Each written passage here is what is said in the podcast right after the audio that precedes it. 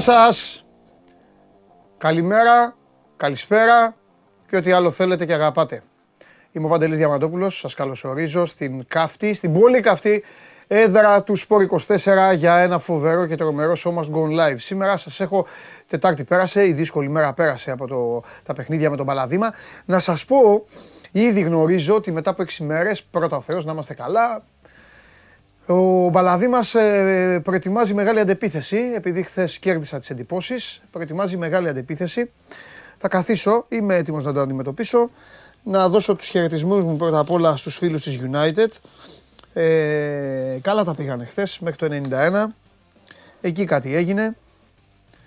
Εκεί κάτι συνέβη και μπήκε μια γκολάρα για την Crystal Palace. 1-1 το αποτέλεσμα της. Καλησπέρα μου σε όλους. Δεν θα σας πάρω φόρα. Δεν θα πάρω φόρα τώρα να σας αλλάξω τα φώτα ε, και να σας κουράσω με άφθονες καλημέρες. Σας χρωστάω να πω πράγματα τα οποία δεν πρέπει να ξεχνάμε. Βασίλης Μίτσι, τι θέση είσαι, είμαι πολύ, πολύ, πολύ παραπάνω Βασίλη Μίτσι από την ομάδα την οποία υποστηρίζεις στη συνείδηση και στην ιστορία όλων. Αγαπημένη μου Βασίλη, για να σου απαντήσω λοιπόν. Αν και έχω πει ότι δεν απαντάω τώρα σε προκλήσεις. Σε προκλήσεις δεν απαντάω. Δεν πρέπει να απαντάμε. Πώς λένε, μην απαντάτε. Στις ομάδες σας δεν έχετε πάντα ένα κονφεράσχη εκεί που κάνετε αυτά που κάνετε και φωνάζει αυτού του κακομίρι εκεί. Αν πεις λεφτά παίρνει. Που λέει, μην απαντάτε στις προκλήσεις τους. Έτσι κι εγώ. Θα βάλω έναν εδώ να λέει, μην απαντάτε στις προκλήσεις τους. Λοιπόν, ε, τι θέλω να πω τώρα εδώ. Ε, για, να, για να τα πάρουμε όλα με τη σειρά. Επειδή έχουν γίνει πάρα πολλά. Και επειδή και Τσάρλι θα βγάλω να συζητήσουμε και για τα κύπελα και για όλα. Θα σας κάνω πρώτα απ' όλα μία ερώτηση. Ε, εδώ για τους ε, φανατικούς της εκπομπής που ήδη έχετε αρχίσει και μαζεύεστε.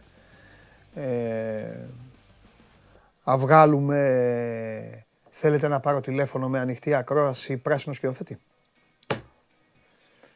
Ό,τι πείτε θα κάνω. Μου στέλνετε εδώ και θα κάνω τι πείτε. Εννοείται λέει ο Γιώργος ο Καμπούρης, ναι λέει ο Κώστας, εννοείται, ναι, ναι, ναι, ναι, ναι, ναι, ναι, ναι, ναι, ναι, ναι, ναι, ναι, χθες το τι το ρωτάς, δώσε σκηνοθέτη, εννοείται, ωραία. Λοιπόν, για την πάρτι σας, για την πάρτι σας και μόνο για την πάρτι σας, σήμερα θα δίνω και δώρα, γιατί είναι τέτοια εκπομπή που ξέρω θα με τρελάνετε, θα τσακωθείτε, θα γίνετε μαλλιά κουβάρια, αν με πιάσει το κεφάλι μου, οπότε θα το γλυκάνω λίγο. Θα πούμε για μπάσκετ. Εντάξει, ακούστε τι θα κάνουμε. Θα πούμε για μπάσκετ και μετά το μπάσκετ, πριν ανοίξουμε την ποδοσφαιρίτιδα, θα πάρω ένα πράσινο σκηνοθέτη. Μετά, μετά θα πούμε για ΑΕΚ. Πρώτα όμως θα τον πάρω τηλέφωνο για να, το, για να ακούει να χαρεί και ο φίλος μου ο Βαγγέλης που τον έχει άχτη. Να τον κάνω δώρο και στο Βαγγέλη. Λοιπόν, κατά τα άλλα, τι να ακούτε ολοζώντανη την εκπομπή μέσω του καναλιού μας στο YouTube, μένει και πάνω και on demand και χιλιάδες την παρακολουθείτε και τα βράδια που γυρνάτε και ορισμένοι μου στέλνετε και στο Instagram το δικό μου και μου λέτε και ε, παρατηρήσεις και ωραία λόγια και ευχαριστώ πολύ. Ε, μέσω της εφαρμογής TuneIn ακούγεται ολοζώντανο το Show Must Go, ανεβαίνει με τη μορφή podcast στο Spotify και με Android Auto την εφαρμογή για το αυτοκίνητό σας. Ε, παιδιά, ε, πολλοί μπορεί να πείτε τώρα ότι ε, ο τελικός του κυπέλου πάει για το Βόλο, πάει για Βόλο. Μπορεί. Μπορεί μετά από αυτό το, το καθαρό 2-0 του ΠΑΟΚ απέναντι στον uh, Παναθηναϊκό. Άρχισε πάλι ο φίλος μου τα δικά του. Δεν είδατε τι είπε. Ρασβάν είδατε. Δεν κάνει τίποτα στην τύχη για να καταλάβετε, για να καταλάβετε ποια είναι η πτυχία του, θα πάτε στο Sport 24, στο, εγώ Instagram έχω, δεν ξέρω αν υπάρχει στο Facebook δηλαδή, έχει βάλει ο Ράπτης τη δήλωση του Λουτσέσκου. Δείτε τι γίνεται από κάτω. Γιατί εγώ σας τα λέω τόσο καιρό, αλλά κανείς δεν ακούει. Μπαίνουν από κάτω και χώνουν, χώνουν, χώνουν. Αυτό θέλει ο Ρασβάν. Ρασβάν. Ρε είναι μέτρες αυτά, ρε. Αλλά πού να το καταλάβετε. Σαν όταν σας λέγω ο κορυφαίος, εσείς λέτε τα δικά σας. Άρα είναι τώρα. Ετοιμάζει. Τι έχει ο Ρασβάν τώρα να παίξει και μετά που έχει πάλι να παίξει; Δύο ματσάκια συνεχόμενα. Βγάζει αφρούς ο σκηνοθέτης. Είμαι σίγουρος. Είμαι σίγουρος ότι βγάζει αφρούς. Δεν έχω μιλήσει μαζί του, που να μιλήσω. Εξαφανισμένος είναι. Θα τον πάρουμε τηλέφωνο.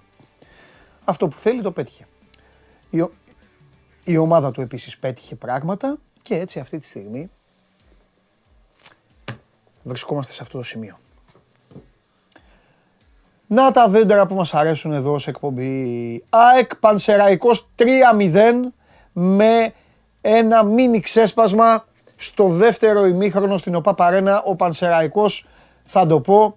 Μπράβο στους ανθρώπους εκεί της ομάδας, μπράβο στην ομάδα. Δεν ξέρω σας πώς σας φάνηκε, δεν ξέρω αυτή τη στιγμή πόσοι από αυτούς που εδώ μου κάνετε παρέα ήσασταν στο γήπεδο, αλλά ήταν μία ε, ε, μια ομάδα η οποία ε, έπαιξε μπάλα. Έπαιξε μπάλα, ε, δηλαδή κατέβηκε για να παίξει. Ούτε ταμπούρι, ούτε τίποτα. Λοιπόν, ε, από κάτω, ο Ολυμπιακός Άρης 1-0. Ένα παιχνίδι στο οποίο έχουμε πολλά να πούμε μετά με τους κύριους όταν θα εμφανιστούν εδώ. Ένα παιχνίδι στο οποίο τι είδαμε, το μάτς πρωταθλήματος είδαμε. Άλλαξε ο Μανολιός και Βαλτάρουχα το αλλιώς. Μέχρι εκεί. Τώρα τα υπόλοιπα θα τα πούμε. Γίνανε. Αρκετά στο Καραϊσκάκης. Ε, Απόλλων Παραλιμνίου Λαμία 1-2, 0-1, 1-1. 1-2 με πέναλτι προβάδισμα για τη Λαμία η οποία έχει ε, ούτως ή άλλως ε, έχει παράδοση στο κύπελο και από κάτω δεξιά ΠΑΟΚ Παναθηναϊκός 2-0. Για να δούμε τι θα δούμε. Και ε, Είπα ότι πάει, για να είμαι και σωστός, να μην αδικό και τους Αριανούς, είπα ότι πάει για Βόλο ε, το, ε, το κύπελο, δίνοντας περισσότερες πιθανότητες σε Ολυμπιακό ή ΑΕΚ να είναι στο τελικό. Εντάξει, να πούμε ότι υπάρχει και πιθανότητα του, του Άρεος, που λένε οι, παλαιοί Θεσσαλονικής, του Άρεος, όπου εκεί το μάτς βέβαια θα γίνει στη Θεσσαλονίκη. Τώρα θα γίνει το Καφτατζόκλου, είναι έτοιμο. Ρε παιδιά, εκεί στη Θεσσαλονίκη Εκεί για στείλτε μου κανένα που με βλέπετε εκεί, φίλοι μου όλοι. Α, ένα φοβερός εδώ. Χαρακτηρισμός τρομερός. Μου, άρε, μου αρέσει ο χαρακτηρισμός αυτός. Θα το πω και στον Τζιομπάνογλου. Βέβαια, μόνο εγώ είμαι. Μισό λεπτό. Στέλνει εδώ ένας φίλος. μου. Ο Άγγελος Παπαδόπουλος. Άρε Παντελή, είσαι ρασβανός κιλό και εσύ. Ναι, ναι, ναι, είμαι. Α, μόνο εγώ είμαι. Γιατί είναι κι άλλοι. Ποιος είναι; Αυτή. Με τον Καρσία είναι. Η η Τζιομπάνογλου τέτοια αυτή. Είναι γκαρσιο τέτοια. Γιατί νομίζεις ότι χώνομαι εγώ, Άγγελε; Αγασβανόσκυλο, ε. Πω, πω, τι, τι ωραία λέξη είναι αυτή. Θα λέω και εγώ ότι για μένα είναι, για μένα είναι νύχτα. Στάθης λαδωμένος, τον Παναθηναϊκό τον ξεγράφεις Παντελή; Ευθέως, ξεκάθαρα, πριν μιλήσω, πριν κυλήσω την εκπομπή, όχι. Δεν είναι δύσκολο ο Παναθηναϊκός. Θα σου το πω απλά. Και προσέξτε, ε, γιατί ό,τι πιάνω στο στόμα μου, ξέρετε τώρα τελευταία. Δεν είναι δύσκολο για τον Παναθηναϊκό την άλλη εβδομάδα να κάνει 2-0. Όπως τα έφαγε τα βάλει. Και το μάτς αυτό δεν θα μου κάνει εντύπωση το μάτς αυτό να πάει στα πέναλτι. Το είπα, ε. Όταν θα κοπεί, να το έχετε σημειωμένο. Λοιπόν, ε, θα τα δούμε όμως, παιδιά. Παιδιά, όλα αυτά υπομονή. Γκαρσιόσκυλα, λέει ο γίγαντας ο άλλος. Ναι. Ο άλλος λέει τι εννοείς παντελή, ότι ο Άρης θα αποκλείσει την ΑΕΚ; Ρε παιδιά. Ρε Λουκά. Αλήθεια. Να φέρω μεταφραστή. Να φέρω υπότιτλους. Πόσο χρόνο είσαι, ρε αγόρι μου, που δεν μπορείς να καταλάβεις. Ξεκινάω την εκπομπή και λέω τελικώ πάει για βόλο. Αυτομάτως. Λέγοντας αυτό το πράγμα, δεν είναι σαν να ξεγράφω τον Άρη, να τον πετάω στο σκουπίδια. Αδίκως. Και τι λέω μετά; Λέω ότι παιδιά το είπα αυτό, συμπαθάτε με Αριανή, δίνω περισσότερες πιθανότητες σε Ολυμπιακό ή ΑΕΚ, αλλά υπάρχει και ο Άρης. Τι δεν κατάλαβες, Γαργόλ μου, πες μου. Τι δεν κατάλαβες από τον πολύ οπαδισμό που έχετε και από το πολύ βανιστήρι που κάθεστε και βλέπετε, τι δεν μπορείτε να καταλάβετε ένα χριστιανό κάθε μέρα. Τι έχετε πάθει. Πείτε μου τι έχετε πάθει για να ξέρω κι εγώ. Πάμε στο μπάσκετ. Έλα, πάμε στο μπάσκετ. Το χάλασε αυτός. Ναι, ναι, ναι, φέρ το Στέφανο μέσα. Έλα, το χάλασε. Δεν μπορείς να μιλάς παραπάνω από πέντε λεπτά. Δεν έχεις. Λοιπόν, Έλα μέσα ρε Στέφανε. Έλα. αυτό που λέει, και ο, αυτό που λέει ο Πλάτωνας. Τι τραβάς και σε Ευαντέλη. Εγώ φταίω. Εγώ φταίω πλατονάρα μου, όμως δεν φταίει. Έλα, γόρι μου εδώ, έλα εδώ, έλα εδώ. Έλα εδώ να πούμε, έλα εδώ. Μπάσκετ, θέλω εδώ. Δύο ώρες για μπάσκετ θα μιλάμε. Δύο ώρες για μπάσκετ, αγόρι μου. Άμα ο άλλος δεν μπορεί, άμα δεν άσε, αγόρι μου. Τώρα, άμα το ριζόγαλο δεν ε, ε, πηγαίνει τέτοιο, πάμε, πάμε, εδώ. Μπασκετάρα, μπασκετάρα. Αυτό. Ό,τι θέλει ο καθένας. Πάμε. Θα μιλάμε τώρα για Lakers και Ολυμπιακό Ευρωλίγκα. Εκεί. Και να πάει ο άλλος να πάρει τηλέφωνο τον το σπίτι του. Ε, έχω, γιατί έχω θυμώσει; Κατάλαβα, όχι, εδώ είμαι. Έχω καταλάβει. Ξεκινάω την εκπομπή και λέω. Λέω ρε παιδιά, λέω, λέτε, λέω τελικώς να πάει για βόλο. Λόγω του ΠΑΟΚ. Και μετά από λίγο, δικαίως, λέω εντάξει παιδιά, ε, βέβαια λέω ήμουν λίγο άδικος γιατί για να πάει βόλο πρέπει να πάει ή ο Ολυμπιακός ή Άξο τελικό. Εντάξει, αμαρτία να τον ξεγράφω τον Άρη, είναι ακόμα μέσα. Αν πάει ο Άρης, ο τελικός θα είναι στη Θεσσαλονίκη. Και λέω ρε Θεσσαλονίκης, το Καφτατζόγλου είναι εντάξει. Και στέλνει ο ένας, τι εννοείς, λέει, ότι ο Άρης θα περάσει στην ΑΕΚ. Ναι! Έχει ακούσει αυτό που θέλεις να ακούσεις. Αυτό ισχύει για όλους τους ανθρώπους. Καμιά φορά λίγο παραπάνω. Γιατί χάσαμε από τους Kings; Ε, μάλλον σοκαριστήκατε που δεν έπαιζε ο Σαμπόνι. Γιατί παίζαν χωρίς τους Σαμπόνι οι Kings και μπερδευτήκατε λίγο. Ναι. Έβαλε 31 ο Fox. Ναι. Έγινε. Βασικά μπήκε μέσα ο Ρισόν Χόλμς που ήταν ο βασικός σύντερ της ομάδας μέχρι πέρυσι, μέχρι να πάει ο Σαμπόνι. Ναι. Και έχει κάνει 17 πόντους με 7 στα 7 δίποντα. Ναι. Έχετε αλλάξει λίγο προσέγγιση στο παιχνίδι, παίζετε χωρίς σέντερ πλέον. Ναι. Και δεν πάει πολύ καλά αυτό. Αλλά ο Τόμας Μπράιν είναι τρύπα στην άμυνα αντίστοιχα, οπότε είναι λίγο το διάλεξη το δηλητήριό σου εκείνη την ώρα. Παλεύει ο Λεμπρόν όμως, τώρα κυνηγάει τον τζαμπάρα ακόμα. Τον πέρασε. Ε, ναι, ναι, απλώς λέμε παλεύει. Αυτός κάνει ό,τι μπορεί. Δεν έχει αρκετή βοήθεια. Ναι. Ε, μπράβο, Δάνο. Ακούστε τώρα για Σαμπούνι να ηρεμήσετε. Έτσι, μπράβο, Δανάρα μου. Έτσι είναι. Δάνο. Όπως, ε, αφιερωμένο σε σένα το ένθετο του μπασκετόλο. Λοιπόν, τσαντιζόταν ο Σπανούλης χθες. Ναι. Ξετσαντιζότανε. Δεν ήθελα να το πω χθες για να το καρφώσω, αλλά ε, είχα καταλάβει από τα τελευταία λεπτά του αγώνα στο περιστέρι ότι θα περάσει τη ζώνη. Φαίνονταν πιο εύκολο να διαχειριστεί συγκεκριμένες κρίσεις η ομάδα. Όχι θέμα προπονητή, είναι, είχε, είχε πιο εμπειρούς παίκτες έτσι. Είχε βασικά πιο εμπειρούς γκάρντ. Να το πούμε έτσι. Ναι, ναι, ναι. Δηλαδή δεν τυχαίο ότι ο κορυφαίος του περιστέρι είναι ο Φρανσίσκο που μπορεί να παίξει σε αυτό το στυλ γιατί είναι Γάλλος και παίζει Ναι. μεγάλη και ομάδα. ναι. Ή ότι βασικά ο κορυφαίος ήταν ο Κασελάκης που έχει Ναι. εμπειρία Ευρωλίγα, έχει φάει πολύ ψωμί, οπότε ξέρει πώς να διαχειριστεί τέτοιες καταστάσεις. ναι. Η Σωστό. ζώνη είχε περισσότερες λύσεις στο φινάλε. Μωρέτη να τους πεις τα ακούει μονίμως από το Σπανούλη, γιατί έχει περισσότερες απαιτήσεις από αυτόν. Ρε όμως εδώ νομίζω έχει κάνει ένα λάθος ο Δάγδαλη στη μετάδοση και έχετε παρασυρθεί όλοι. Έχω διαβάσει. Έχει ξεκινήσει την ομάδα συνήθως, πρώτα που λέει Άλλο ομαδικά λέω, μιλώντας. Ναι. Αλλά τι εννοώ. Μπορεί να είμαι λάθος. Α, μπα- μπορούμε να ρωτήσουμε και τον Βασίλη, αλλά τώρα τι να τον πρίζουμε γι' αυτό. Ε, Μόλις σηκώνονται οι παίκτες. Ήταν ο Κοντούλης, ο Ραστάκιας. Ο... Ο Φρανσίσκο. Ναι. Σε αυτό νομίζω το λέγει. Αν δεις. Δες που, σηκώνονται. που λέει ο Σπανούλης. Και μετά σηκώνονται και εκεί που κοίταγε πριν είναι αυτός. Καταλαβέ. Και νομίζω εκεί ο, ο, ο Ρίγα είπε στο Μωραήτη και το έχουν Ε, πάρει. πιθανόν, λίγο- κοίτα, γενικά- Καλά, μπορεί να του τάχωσε και του Μωραήτη. σε Γενικά άλλα, τα έτσι, έχεις δεν δώσει τα- αρκετά στο Μωρέτη γιατί Ναι. πιστεύει πάρα πολύ σε αυτόν. Ναι, έτσι, ρε από το παιδί μου. ξεκίνημα της Ναι, χρονιάς. Ναι, ναι, ναι. Ναι. Γιατί ο Μωρέτη είναι ένα project για το ελληνικό Ναι. μπάσκετ, είναι ξεκάθαρο. αυτό. Νομίζω στο Φρανσίσκο εγώ, εγώ νομίζω. Τέλος πάντων, δηλαδή, τι σημασία έχει και ποιος θα Ε, σε κάποιον εκ των δύο playmaker Ναι. τα έδωσε τέλο πάντων εκείνη τη στιγμή. Ναι. Εντάξει. Κοίταξε. Για πρώτη χρονιά. Μια ομάδα η οποία. Να τα λέμε όλα. Μια χαρά ο Βασίλης. Αυτό μιλάει Θεός χτίστηκε ο η Βασίλης ομάδα. μπασκετμπολίστας. Φίλος μας ο Βασίλης. Αλλά πρώτη του χρονιά ήταν και του Βασίλη. Πού θέλω να πω. Να, Με πού- καινούργιο πού- ρόστερ εντελώς έτσι. ναι, έχει χτίσει πού την θέλω ομάδα να από την πάω. αρχή. Επειδή το περιστέρι κάπου το. Όχι το αδικούμε, κάπου το καλύπτουμε τον οργανισμό περιστέρι, τον αφήνουμε στην άκρη μπροστά στο σπανούλι. Κακά τα ψέματα, έτσι Ε, δεν είναι; συμβαίνει, ναι, Έχουν εντάξει. γίνει, μισό λεπτό. Έχουν γίνει πράγματα από τους δημοσιογράφους και από, από εμά. Και από, ενώ εμάς, ενώ το Σπορ 24 και από άλλα μα- μαγαζιά, από άλλα site, έχουν γίνει πράγματα για το περιστέρι, τα οποία αν ήσουν προπονητής εσύ, αν ήταν προπονητής ο Παπαθεοδόρου, αν ήταν προπονητής ο Καστρίτης, δεν θα γίνονταν. Θα είμαστε δίκαιοι. Χάρη στο Βασίλη λοιπόν, Είναι μια ασπίδα, εντάξει. Μπράβο, Κακά τα όχι ψέματα. και ε, έχει δοθεί και π- μεγαλύτερη έμφαση. Εδώ λοιπόν εγώ θέλω σήμερα να πω κάτι για την ομάδα. Ότι μπράβο στην ομάδα αυτή, γιατί δεν είναι εύκολο.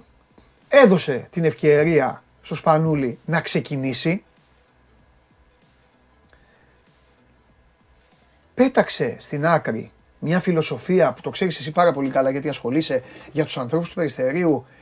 Είναι φιλοσοφία δεκαετιών. Ναι. Εγώ θυμάμαι από τον αείμνηστο, από τον αείμνηστο, το Θανάση, τον Παπαχατζή, τον μπαμπά του Δαμιανού και όλους αυτούς που το Περιστέρι πάντα ήθελε να βγάζει, να βγάζει τα παιδιά του, να έχει τα παιδιά του, να έχει τον κορονιό, το, γρυλον, το γρυλιονάκι, το μιλονάπτον. Ήταν μικρός ο Μιλονάς όταν τον πήραν από Το τη Φάσουρα Θεσσαλία. πιο πριν. Το Φάσουρα. Το ε, Μαυροειδή, είχε βγει ναι, το Περιστέρι. ε, Παπαμακάριος, Όλα αυτά τα. Ναι, πας πιο μετά τώρα. Πελεκάνος, ναι, ότι- Ναι. Ότι είναι μια παράδοση. Λοιπόν, όλοι αυτοί ήταν, ήταν μια παράδοση και την διατήρησαν την παράδοση. Και μέχρι πέρυσι, αν θυμάσαι, ε, στην αλλαγή προπονητή Τόμιτς που πήρε τη θέση ποιου είχαν, δεν θυμάμαι, εγώ ε, τον το Περιστέρι έβγαλε τη χρονιά, εδώ είναι και οι άρρωστοι μπασκετικοί ε, να, να πούνε κι άλλα, έβγαλε τη χρονιά με μισό ρόστερ παιδάκια μέσα. Ναι, με τον Πιλάλη, τον Σταυρακόπουλο, τον Ζούγρη, τον Φίτρο. Όλα αυτά τα παιδιά πήρανε Μπράβο. χρόνο. Ε, έρχεται λοιπόν ο οργανισμός και παίρνει μια πολύ σκληρή απόφαση για την ιστορία του.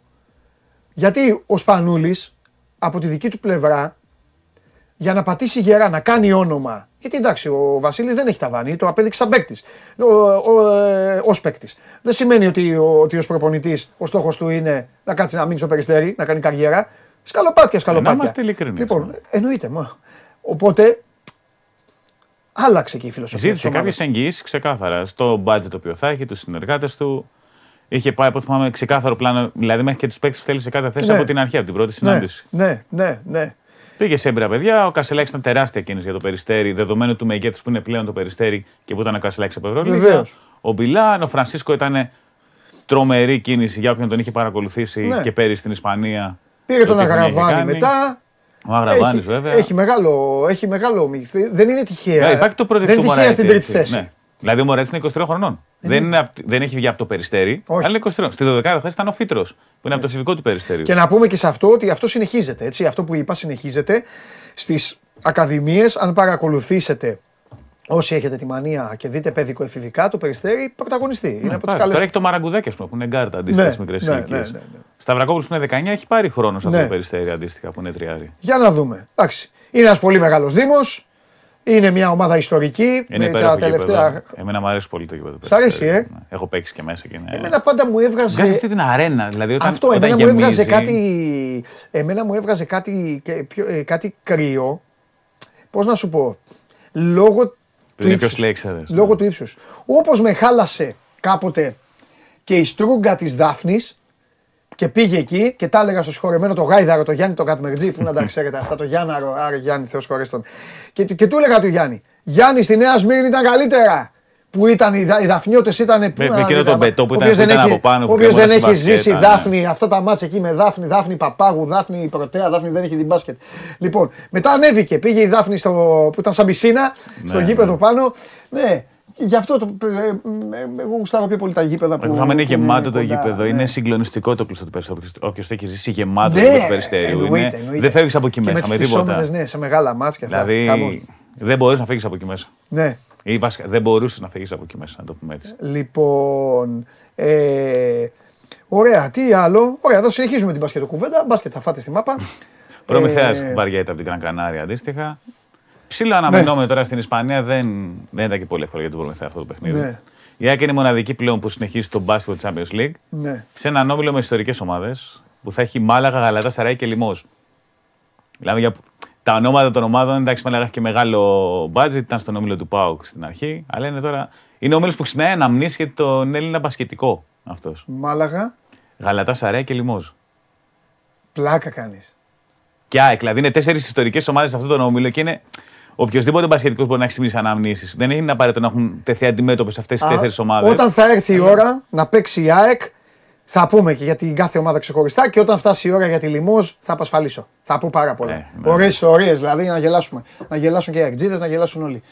Λοιπόν, ε, έλα, για πάμε τίποτα άλλο. Πριν αρχίσω να σου λέω για Ευρωλίγκα. Αυτά είναι. Αυτά εντάξει. Πάμε. NBA έχει έχει γίνει. Φενέρ. Α, συγγνώμη να το πω. Ο Λαμέλο Μπολ το αναφέρω γιατί έπαθε τρίτη φορά διάστρεμα στον ίδιο αστράγαλο σε δύο μισή μήνες. Είναι απίστευτο αυτό που συμβαίνει με αυτό το παιδί. Δεν... Δηλαδή, πρώτη φορά τραυματίστηκε μόνος του, τη δεύτερη πάτησε σε πόδι θεατής στα court seats. Στα court seats, τέλος πάντων, έτσι το λέγαμε στο χωριό μου. Μεγάλο. Και χθες πάτησε στο πόδι του συμπαίκτης του. Στον ίδιο αστράγαλο τρεις φορές. Ναι. Δηλαδή πρέπει να είσαι πολύ τυχερός για να το πάσει αυτό. Ναι. Σε δύο μισή μήνες τρεις φορές στον ίδιο αστράγαλο. Λοιπόν, 8 παρατέταρτο. Φενέρ Μονακό. Είναι το παιχνίδι που θέλω να δω περισσότερο από όλα. Ναι. Ή λόγω Εντάξει, Φενέρ έχει δύο σερνίκες. Η Μονακό έχει τη, βαθιά, τη βαριέτα από τον Ερυθρό Αστέρα. Δεν θα έχει το Τζίμα Μονέκε. Κάτι είχε γίνει με τη βίζα του και δεν μπορεί να πάει Τουρκία. Η Φενέρ κλασικά δεν έχει τον Πιέλτσα. Και θα δούμε και πότε θα τον έχει τον Πιέλτσα. Γιατί είχε και άλλο. Ένιωσε ενοχλής στον Αχίλιο, το οποίο είναι ό,τι χειρότερο τέλος πάντων. Δεδομένου ότι προέρχεται από τραυματισμό στη Γάμπα. Ε, ούτε τον Τζεκίρι, κλασικά. Και βέβαια η Μονακό δεν έχει το Μόρμαν, ο οποίος είναι εκτός ομάδας. Γι' αυτό εξάλλου πήγε και πήρε Ναι. και το Τζίμα Μονέκε. Ναι. Πολύ, πολύ ιδιαίτερη περίπτωση αυτό με το Μόρμαν. Μάλλον το είχαν υπολογίσει λίγο διαφορετικά στη μονακο Ε, Τα τεσσάρια της, γιατί όλοι τα τεσσάρια της ΕΦΕΣ πέρυσι ήταν ο Σίγκλετον και ο Μόρμαν. Ο Σίγκλετον βρήκε τώρα δουλειά ξανά στην ΕΦΕΣ που είναι το περιβάλλον του. Και ο Μόρμαν την πάτησαν οι Γαλλικές και με το Λοβέρνι Βιλεπάν που τραυματίστηκε. Δηλαδή πήγαν στον Γάλλο που πήρανε, την πατήσανε. Το είχαν δει λίγο διαφορετικό. Ο Μόρμαν θεωρητικά τέριαζε κουτί σε αυτήν την ομάδα γιατί είναι το μοναδικό τεσάρι που σουτάρει. Ο Γιώργο Μακουντού που όλοι το μάθαν κόντρα στον Ολυμπιακό ήταν πολύ μεγάλο πρόσωπο για το γαλλικό μπάσκετ. Δηλαδή πέρυσι ήταν να γίνει draft δεύτερο γύρο και δεν έγινε, αλλά αυτή είναι μια άλλη ιστορία. Ε, Είναι ένα παιχνίδι το οποίο θα είναι αίμα και άμμος. Θα- Καλά τη απέναντι σε Mike James. Είναι ωραίο. Η Τούντι εναντίον του άλλου Μπράντοβιτς στον πάγκο. Ε, και ο Ιτούδης αλλάζει και τα rotation παιχνίδι παραπαιχνίδι. Το παρατήρησα αυτό. Το παρατήρησα γιατί είχα παίξει και ε, εκτελεσμένα τρίποτα Γκούντουριτς, το οποίο βγήκε εύκολα στο ΆΚΑ. Και μετά ο Ιτούδης τι έκανε με την Bayern; Τον άφησε έξω. Τον ξεκινάει μετά, τον βάζει στο 9, τον βγάζει στο 15. Κατάλαβες, τον έφερε Ναι, ανάποδο ναι. rotation. Ένα ένας Γκούντουριτ ο οποίος δήλωνε πάρα πολύ, ε, πάρα πολύ ευχαριστημένος με τον Ιτούδη.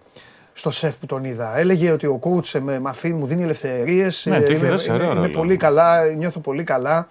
Ψάχνεται βέβαια, ψάχνεται και η Φενέρ. Ξεκίνησε πολύ καλά η Φενέρ, ε, αλλά τελικά αποδεικνύεται τότε ότι είχε καλό πρόγραμμα.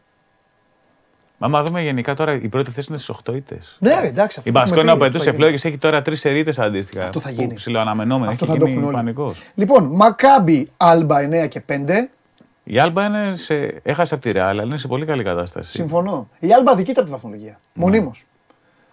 Να μου πεις. Με τον μπάσκετ που παίζει Ναι, και αυτά. ναι, είναι... αυτό, αυτό, αυτό. Η Μα είναι Ε, εργοστάσιο. Η Άλμπα είναι, μοιάζει σαν να είναι θυγατρική βασικά της Μπασκόνια γιατί της έχει δώσει το Φοντέκιο και μετά της έδωσε τον Γκέντράι τη. Ναι, Αλλά είναι ομάδα η οποία πάει κάποιος εκεί πέρα για να πάρει τη μεταγραφή την καλή. ναι. Δηλαδή, πώς είχαμε κάπου τον Πανιόνιο στο μπάσκετ και στο ποδόσφαιρο. Σωστό, Μόλις σωστό. κάποιος πάει στο πανεπιστήμιο της Άλμπα, ήταν έτοιμος να βγει στην αγορά εργασίας ναι, για να πάρει ένα πολύ καλό συμβόλαιο. Λοιπόν, Είναι το μεταπτυχιακό η Μπασκόνια και μετά την Μπασκόνια πας και κάνεις το διδακτορικό σε μια ομάδα Εννοείται. υψηλότερου επίπεδου. Πάμε Κάποτε λοιπόν το στο κάνουν. μεταπτυχιακό. Εδώ σηκώνω τα χέρια ψηλά. Προσέξτε εδώ τι θα κάνετε και τι θα παίξετε. Βάλτε τα εκτελεσμένα δήματα του Μύρο, τι σας προτείνω εγώ. Ε, και τίποτα άλλο. Το Μπασκόνια Μπαρσελόνα.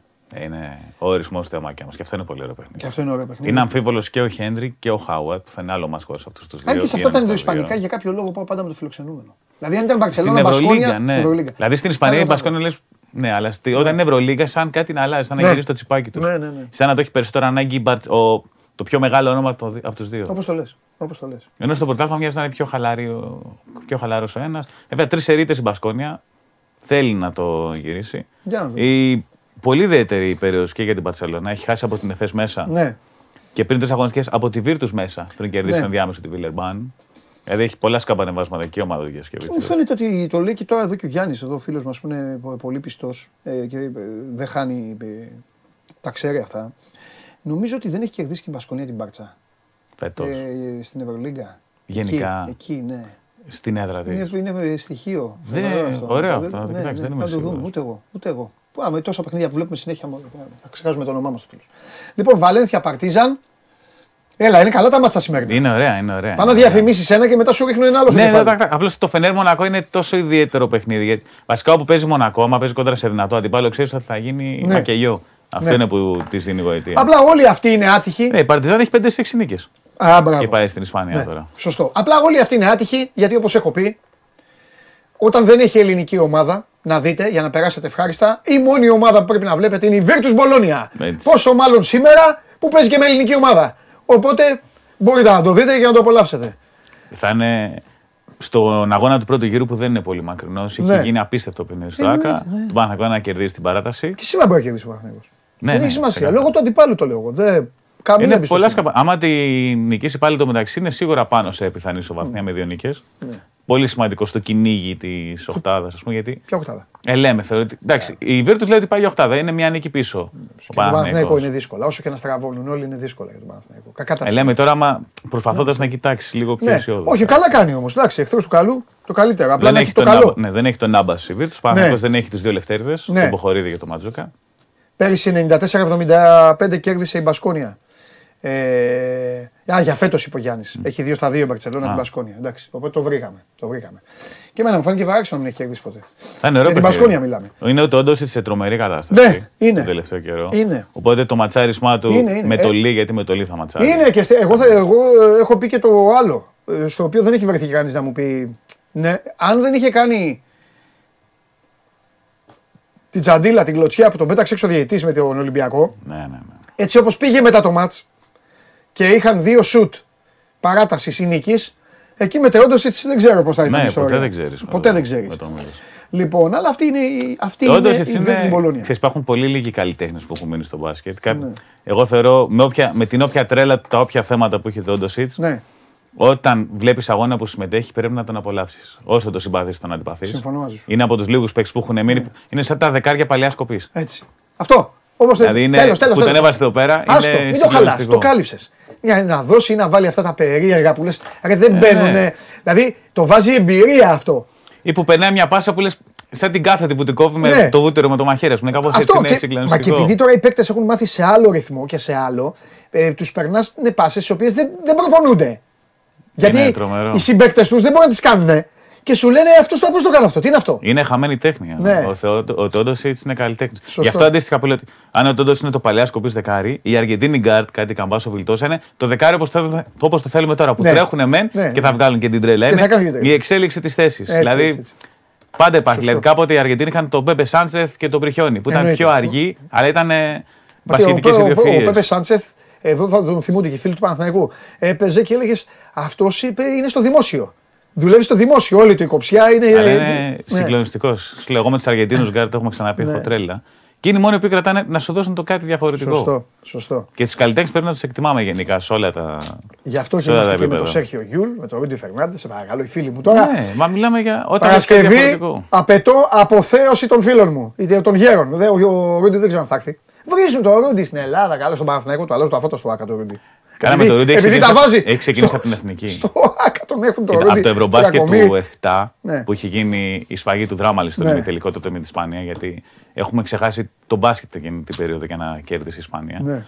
Ναι. Κα- κάτι το οποίος έχει σαν αποτέλεσμα, γιατί είμαστε και Έλληνες, να αδικήσουμε όλα αυτά που έχουν ακολουθήσει 15 χρόνια. μετά. Ναι, ε, βέβαια. ρε, τι Βέβαια, πει- κάποιος μπορεί να πει ότι δεν ξέρουμε πώς θα εξελισσόταν η Ισπανία αν έχανε μέσα στην έδρα της τότε εκείνο τον ημιτελικό. Αλλά Ναι. έχασε τον τελικό από τη Ρωσία. Μια χαρά εξελιχθήκε. Ναι, μετά. ναι, ναι. Και, σα- και ας έχασε τότε με εκείνο το καλάθι Ναι. του Χόλντεν.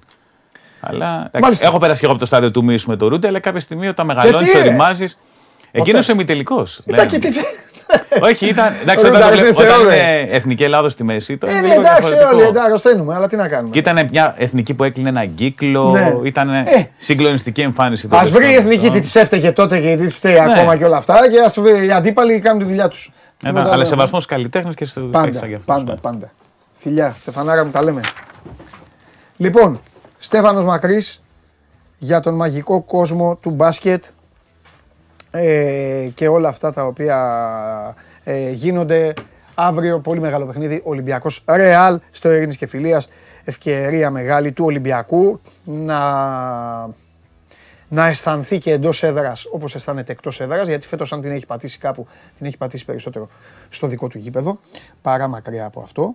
Και ε, σήμερα είναι το παιχνίδι ε, για, την, ε, για τον Παναθηναϊκό στην Πολώνια. Ε, Κόλλησα λίγο γιατί ο κυτρινόμαυρος σκηνοθέτης μου είπε ε, λίγα δευτερόλεπτα για τον Βαγγέλη. Όσα θέλετε για τον Βαγγέλη, γιατί δεν είναι η ώρα του Βαγγέλη.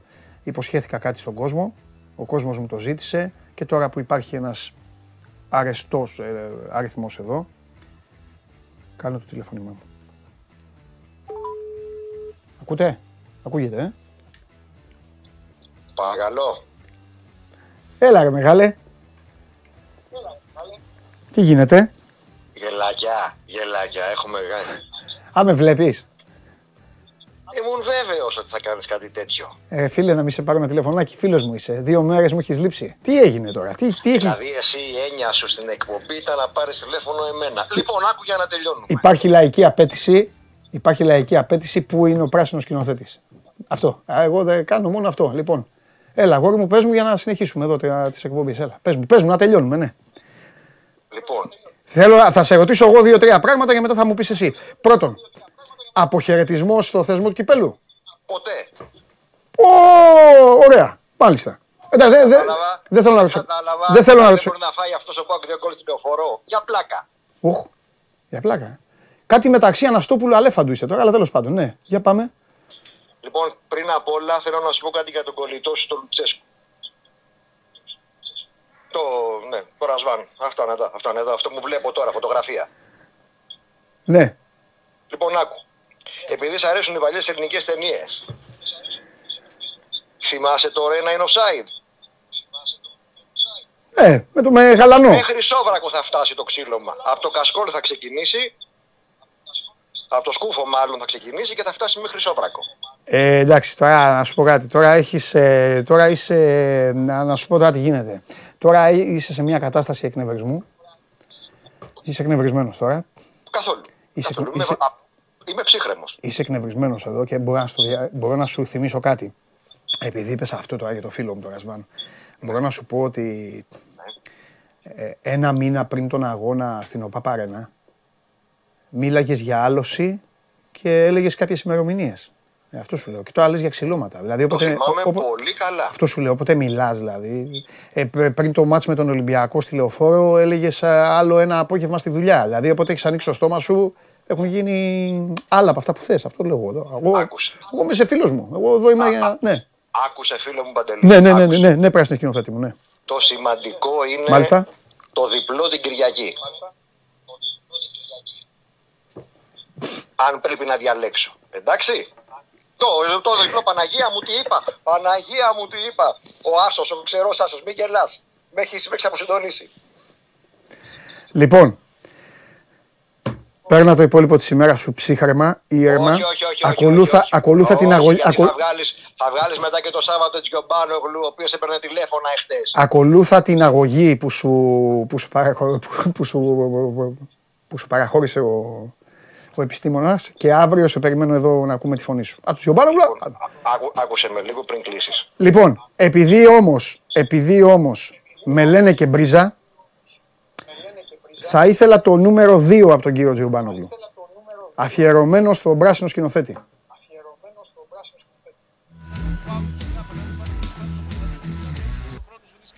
τον Ολιβέηρα. Ολιβέηρα για τον Τάισον. Τάισον εκτελεί 2-0. Απίστευτο τεμπούτο για τον Τάισον που πέρασε πριν από λίγο στο παιχνίδι Σε περιμένει και ο μέσα Χόνης σε στην λιγότερο από τηλεοφόρο. δύο λεπτά πετυχαίνει και το πρώτο του γκολ. Εγώ είχα πει να παίξει ο Τάισον. Εγώ έχω πει αυτούς τους παίκτες μπαίνουν. Αυτοί οι παίκτες μπαίνουν και βάζουν γκολ. Τώρα Τζιομπάνογλου. Ο Ρασβάν όμω, γι' αυτό είναι φίλος μου ο Ρασβάν, γιατί ο Ρασβάν κάνει αυτά που πρέπει και όχι αυτά που του λένε και οι Τζιομπάνογλου και όλοι οι άλλοι. Λοιπόν, πράσινη σκηνοθέτη μου, σου εύχομαι να έχεις μια καλή μέρα. Και εγώ, καλή εκπομπή. Έχεις τα φιλιά όλων των τηλεθεατών, ανεξαρτήτως ομάδων. Έτσι κι αλλιώς τους έχεις ενώσει και έχεις καταφέρει μέχρι τώρα να γελάνε όλοι μαζί σου. Όχι, συγγνώμη, δεν το είπα ποτέ. Φιλιά, Φιλιά, φιλιά, φιλιά γεια. σε όλους. Ναι, γεια, γεια, γεια, γεια. Ε, το σκηνοθέτη. Ε, τι τραβάμε. Πάμε.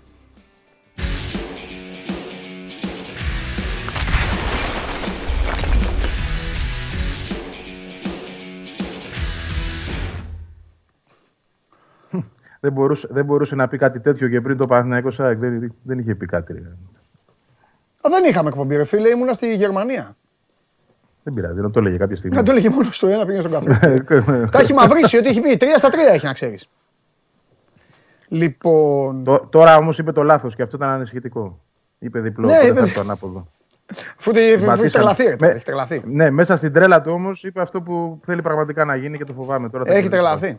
Κάποια στιγμή θα ανοίξω το μαύρο κουτί του σκηνοθέτη και για το, και για το, και για το μπάσκετ. Σε αγώνα φετινό, φετινό αγώνα, ε, καταλαβαίνετε τώρα ποιον ομάδα, εντάξει, δεν είναι, στο μπάσκετ είναι και πιο εύκολο. Σε αγώνα φετινό έκλεισε την τηλεόραση, σηκώθηκε, έφυγε από το σπίτι, απαγόρευσε να, να παίξει τηλεόραση. Έφυγε. Έφυγε από το σπίτι. Του λέω και πότε γύρισες; Πολύ πιο μετά μου λέει. Να έχουν τελειώσει και όλες. Και οι δηλώσεις και όλα μου λέει. Τίποτα δεν ήθελα μου λέει, να ξέρω τίποτα. Είχε κολλήσει και το Netflix. Δεν μου λέει να βλέπω τίποτα. Τέλος πάντων. Λοιπόν, Βαγγελάρα, Ναι. πρέπει να ξεκινήσουμε. Δεν θα σε ταλαιπωρήσω και πολύ έτσι κι αλλιώς. Ε, θα τα πούμε αύριο για το πρωτάθλημα, αλλά πρέπει να ξεκινήσουμε. Το είπα εγώ λίγο. ναι. Ε, με ένα θερμό χειροκρότημα στον Πανσεραϊκό. Είδα μια ομάδα να παίζει ευχάριστα.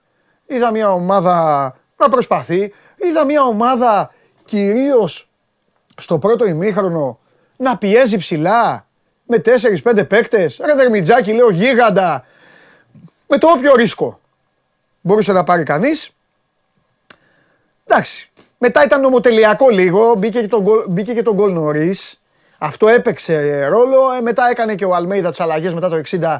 Ψιλοέκανε την ΑΕΚ βασική και τελείωσαν όλα. ναι. Πράγματι και εγώ δηλαδή χαιρόμουν που έβλεπα αυτή την ομάδα. Ναι. Είναι παιχνίδια στα οποία ξέρεις, τα βλέπεις και πιο χαλαρά. Δεν, δεν υπάρχει κάποιο άγχος, δεν έχεις κάτι να σκέφτεσαι. ναι. Ε, Εμφάνισε τα παιδιά αυτά να παίξουν, να το χαρούν. Μπήκαν σε ένα ωραίο γήπεδο για πρώτη φορά. Δεν είναι, δεν τους συμβαίνει κάθε μέρα, έτσι. Και προφανώς μέσα από ένα ωραίο τακτικό πλάνο, ελεύθερο, γιατί να τους βάλει πίσω. Δηλαδή, άλλος προπονητής μπορεί να ερχόταν εκεί να παίξει πούλμαν. ναι. Μπράβο του. Μπράβο του γιατί ε, πέραν του ότι το τόλμησε, το υπηρετούσε και καλά για 45 λεπτά. Έτσι. Ε, βρήκε την ΑΕΚ όπως τη βρήκε ενώ με, με 9 νέα πρόσωπα στην 11 να ψάχνονται. Ε, είχαν τις στιγμές τους, δεν μπορούσαν να βρουν γκολ, αλλά και ο Πασεραϊκό στεκόταν πάρα πολύ ωραία. Εντάξει, το δεύτερο ημίχρονο πράγματι τον γκολ βοήθησε πολύ. Γιατί ήρθε γρήγορα, ε, έγιναν οι αλλαγές. Όπως το πες, από εκεί και πέρα είναι φω φανάρι. Εγώ αυτό που θα κρατήσω περισσότερο από την ΑΕΚ, πέραν της διάθεσης όλων όσοι χρησιμοποιήθηκαν στο αρχικό σχήμα να παίξουν βάση του πλάνου που υπάρχει, να παίξουν δηλαδή αυτό που προσπαθεί και η πρώτη ομάδα, να το πω έτσι σχηματικά, ε, να παίξει. Ε, με όποιες δυσκολίες να βρεθούν καλά μεταξύ τους ε, και φυσικά περισσότερο απ' όλα το γεγονός ότι μέχρι και το 8ο λεπτό των καθυστερήσεων, το γράψα και στο κείμενο αυτό στο Σπορ 24, ήταν μέσα στην αιστεία του αντιπάλου. ναι. Δεν, στα, δεν σταματούσαν να ψάχνουν για τον γκολ. Θεωρώ ότι άλλες ομάδες ίσως και στο 2-0 να είχαν κατεβάσει το διακόπτη, να είχαν σβήσει τη μηχανή και να πάνε να το, συ- να το πάνε συντηρητικά. Ε, η ΑΕΚ έχει μια άλλη νοοτροπία φέτος. Προφανώς αυτή ε, αυξάνεται και περισσότερο η επιθυμία, να το πω έτσι, μέσα στο νέο γήπεδο, γιατί ο κόσμος έρχεται εκεί για να διασκεδάσει, του αρέσει αυτό που βλέπει. Θέλουν και εκείνοι από τη μεριά τους να, να δώσουν περισσότερη χαρά στον κόσμο, να το ζήσουν μαζί. Ήταν η δέκατη σερή νίκη χθες. Ε, και όλο αυτό τους ε, παρακινεί στο να, να είναι μέχρι το τέλος ε, με το ίδιο σκεπτικό, με, με το ίδιο τακτικό πλάνο, να προσπαθούν να βάλουν γκολ. Δηλαδή και τα τρία να γίνουν τέσσερα και ούτω καθεξής. Ε, αυτή όμως γενικότερα είναι μια νοοτροπία που χαρα- χαρακτηρίζει την ΑΕΚ σε όλη τη σεζόν και είναι και η μεγάλη αλλαγή της, θα πω εγώ. Έτσι. Το Ναι. να μπαίνει μέσα στα παιχνίδια και να παίζει μέχρι και το 90 για να, να σκοράρει. Ακόμα και αν το σκόρ είναι ρευστό, αυτό θα κάνει. Ναι, ε, πες μου κάτι. Ε, μπήκες, ε, εγώ, εγώ μπήκα. Να είμαι ειλικρινής. Τώρα μπορεί να το βλέπει η Αλμέιδα την εκπομπή, να τη μεταφράζει ο φίλος μας ο, ο Πάνος και να λέει «Χαχαχα, του, του, του την έσκασα, του την έσκασα. Ελπίζω μόνο ο Πάνος να είναι σε καρέκλα. Ε, λοιπόν, μπή- μπήκες, μπήκες, στην, ε, μπή- μπήκες στην ανησυχία, ε, στη σκέψη ότι θα φορτωθεί κι άλλο 90 λεπτό με βασικούς. Εγώ στο ημίχρονο δηλαδή το είπα. Λέω, α, λέω ε, θα- ε, έτσι οπ- όπως πάει να τα κάνει, άντε το πολύ να βάλει ένα γκολ και θα τρέχει μετά στις αίρες. Γιατί τώρα του δίνεται η ευκαιρία να παίξει με τους, ε, με τους ίδιους. Ναι, ναι. Κοίταξε να δεις, ε, μπο- μπορεί κάπως να μου φάνηκε οξύμορο το γεγονός ότι και σε αυτό το μάτς έπρεπε να, να μπουν να παίξουν, όμως εκείνος έχει μια διαφορετική προσέγγιση σε αυτό. Ναι. Θεωρούσε δηλαδή από την αρχή του αγώνα, Ναι. όποια και αν ήταν η εξέλιξη, δηλαδή αν είχαμε φτάσει και στο 3-0 θα πω εγώ, ε, στο ημιχρονό ή στο λεπτό που έβαλε ο Μάνταλος στον γκολ, θα τους έβαζε αυτούς μέσα. Γιατί το σκεπτικό του είναι ότι θα έπρεπε να έχουν ρυθμό. Εκείνου που ήθελε πραγματικά να ξεκουράσει, γιατί έβλεπε ότι είναι στα κόκκινα, του άφησε εκτός αποστολής. Συγκεκριμένα ήταν ο Μουκουντή, ο Βίντα και ο Σιμάνσκι. Σε αυτούς δηλαδή δεν είχε σκόπο να δώσει λεπτό αγωνιστικό, γι' αυτό τους άφησε και απ' έξω. Στο πλάνο του ήταν οι υπόλοιποι να μπουν και να παίξουν. Ναι, να σου πω την αλήθεια, ανησυχώ λίγο κάποιες φορές, δηλαδή το σκεφτόμουν στη διάρκεια του μάτς, κοίτα τώρα μην έχουμε κανένα τραυματισμό. Αυτό περνάει από το μυαλό. Ε, καλά, αυτό ναι, Ναι. ισχύει πάντα. Ναι. Δηλαδή τώρα να πάθεις κάτι ας πούμε, στο 2-0 με τον Πασεραϊκό και εσύ να παίζεις τα κόκκινα για να βάλεις και τρίτο, να αν μπορείς και τέταρτο και το καθεξής. Ναι. Ναι. εκεί σου περνάει από το, μαλλι- ε, από το μυαλό, συγγνώμη. Όμως είναι η νοοτροπία του προπονητή αυτή. Ναι. Ναι. Όταν μπαίνετε να παίξετε, έστω και ως αλλαγή, στα κόκκινα μέχρι το τελευταίο σφύριγμα. Δεν, δεν, ε, πώς το λένε, ε, περισσεύει χρόνος για να κάθεστε, για να ε, πείτε ότι όλα καθάρισαν και να ηρεμήσουμε τώρα να κατεβάσουμε ρυθμούς. Ε, και το γεγονός ακόμα ότι ο Πινέδα ήταν στην αρχή ενδεκάδα, προφανώς και αυτό θέλω να πω ότι είναι μέσα από προσέγγιση του προπονητή. Ναι, ναι, ναι, ναι. Εγώ δεν θα τον ήθελα. Αν με ρωτούσες πριν τον αγώνα. Θα τον είχες να αφήσει πει ο έξω. Πιν- Ε, εντελώς. Ναι, αλλά, μπο- ναι, αλλά υπάρχουν και κάποιοι παίκτες, παιδιά. Αντί να, το πω, αντί να το πω σε λίγο, θα το πω τώρα. Το ίδιο μου κάνει. Υπάρχουν και κάποιοι παίκτες. Εγώ το έχω γράψει και το έχω πει για το Χουάνκ. Το ίδιο πάει και για τον Πινέδα. Υπάρχουν κάποιοι ποδοσφαιριστές οι οποίοι τους κάνεις κακό να μην παίζουν. Ναι. Καταλαβες; Δεν έχουν θέμα. Αυτός εδώ, ο τύπος, γύρισε από Μουντιάλ. Δείξτε μου όλους τους ποδοσφαιριστές που γύρισαν από το Μουντιάλ στην Ελλάδα. Και να, και να δούμε, ε, να δούμε όλους, όλους τον βαθμό στον οποίο ε, εργάζονται στο γήπεδο. Οι δύο αυτοί λοιπόν τύποι, τι να κάνουμε; Είναι δουλεμένοι αλλιώς. Είναι αλλιώς. Έχουν άλλη πάστα, άλλη, άλλη σκαριά, άλλη τέτοια. Ο άλλος, ο άλλος χθες έκανε. Στο 1 και 24, βάλε να δεις. Στο 1 και 24 έφυγε από το κέντρο και έκανε τάκλινγκ στον Κουέστα.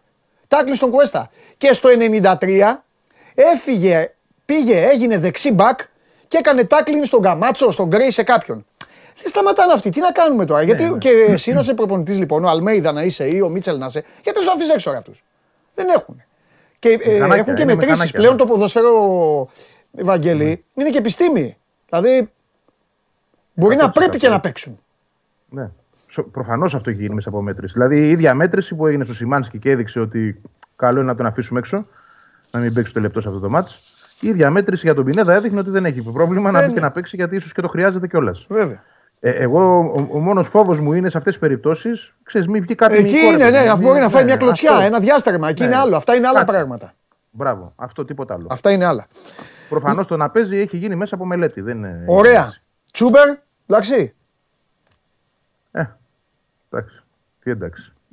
Πώς το θεωρείς το εντάξει. Ε, εντάξει, είδα, για να δω το χαμόγελο ήθελα μωρή γι' αυτό. Εντάξει. Θα σου, θα σου πω. Α, ε, ξερά θα το πω. Αν ο Τσούμπερ δεν βρει τον εαυτό του, το μυαλό του πρώτα απ' όλα και να καταλάβει πώς παίζει η ΑΕΚ φέτος, θα έρθουν πιο δύσκολες μέρες για εκείνον. Ναι. Τι εννοώ, ότι στο χρόνο που παίρνει και αυτά που κάνει, εγώ βγάζω έξω τη διάθεση, αν έχει τρεξίματα ή δεν έχει, τα έχει αυτά. Και διάθεση έχει και αν το έχεις δείχνει να έχει και τρεξίματα έχει. Αλλά ε, σε μια ομάδα που στηρίζεται πάρα πολύ στο ομαδικό πνεύμα, αν εσύ είσαι ο ένας που λειτουργείς ατομικά, στη- στην ομάδα του Αλμίδα δεν θα παίζεις. ναι. Ξεκάθαρο αυτό. Εγώ δεν θα μιλήσω ούτε για προσόντα, ούτε αν μπορεί ή δεν μπορεί. Ο παίκτης είναι καλός, τον ξέρουμε τον παίκτη, δεν ήρθε εδώ τυχαία, δεν έπαιζε τυχαία Bundesliga. Καλός παίκτης είναι.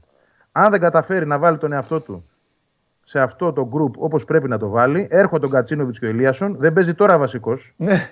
Πρόσεξε. Δεν παίζει τώρα βασικός που ανεβαίνει ο Φερνάντες που άμραμπατ σκίζει αυτή τη στιγμή. Σωστό. Σκέψου να έρθουν και άλλοι δύο. Πώς θα βρει χώρο να παίξει, αν είναι έτσι; Ε, ε, εγώ δηλαδή δεν καταλαβαίνω αυτό. Είχε διάθεση, δεν είχε, δεν με ενδιαφέρει. Εγώ βλέπω ότι δεν προσαρμόζεται σε αυτό που η ομάδα παίζει.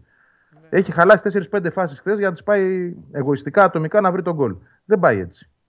Και παίζοντας έτσι, χάνει και την εμπιστοσύνη του προπονητή. Εγώ αυτό καταλαβαίνω και θα το δούμε στην πορεία αυτό. Ωραία. Θα φανεί όταν γυρίσουν και άλλοι αυτό πάρα πολύ. Και μην μπορεί να έρθει και μεταγραφή, να έρθει και ο Κικάνοβιτς. Εκεί να δεις. Λοιπόν, σε ρωτάνε εδώ κάποιοι για τον Τζούμπερ, είπαμε. Ο Λάμπρος σε ρωτάει για τον Μοχαμάντι. Ο Κώστας πόσοι αεκτζίδες θα πάνε στις ΣΕΡΕΣ. Κάποιοι ρωτάνε για τα εισιτήρια του ΑΕΚ Άρης από τώρα. Αυτό ρε παιδιά την, Εντάξει. την άλλη Κυριακή. Την άλλη Κυριακή είναι, ναι. Ε, μεσοβδόμαδα, ε. Αρχή Κάνει Δευτέ- κάτι, ευνη- κάνει κάτι αιφνιδιαστικά η ΑΕΚ πολλές φορές. Μην μπορεί να βγάλει, μην βγουν τίποτα αύριο μεθαύριο, αλλά λογικά θα πάμε από εβδομάδα, ναι. Ε, για τις ΑΕΡΕ τώρα που να ξέρω, εντάξει, παιχνίδι κυπέλου είναι. Οκ, εντάξει. Μοχαμάντι Ε, έχεις πει χθες νομίζω. Οι ντόπιοι θα πάνε, Ναι. φαντάζομαι. Εκεί. Η τριγύρω Ναι. τι αίρε. Τώρα τι εισιτήρια θα δοθούν και τα λοιπά δεν τα ξέρω, παιδιά. Ναι. Θα, θα το δούμε. ναι. Φαντάζομαι θα είναι ανοιχτό και οι αίρε θέλουν να το εκμεταλλευτούν αυτό. Να πάει κόσμος να δει, ε, να πουλήσουν εισιτήρια, γιατί όχι. Μοχαμάντι δεν έχω να πω κάτι καινούριο. Από τη στιγμή που δεν υπάρχει επίσημη ενημέρωση, τι να πω. Σωστός. Ωραία, Αλλά- ωραία, εντάξει. Ξαφνικά γύρισαν και ο Κατσίνοβιτς με τον Ελίασον. Μακάρι να γίνει κάτι τέτοιο και με τον Μοχαμάντι. Ωραία, αγόρι μου.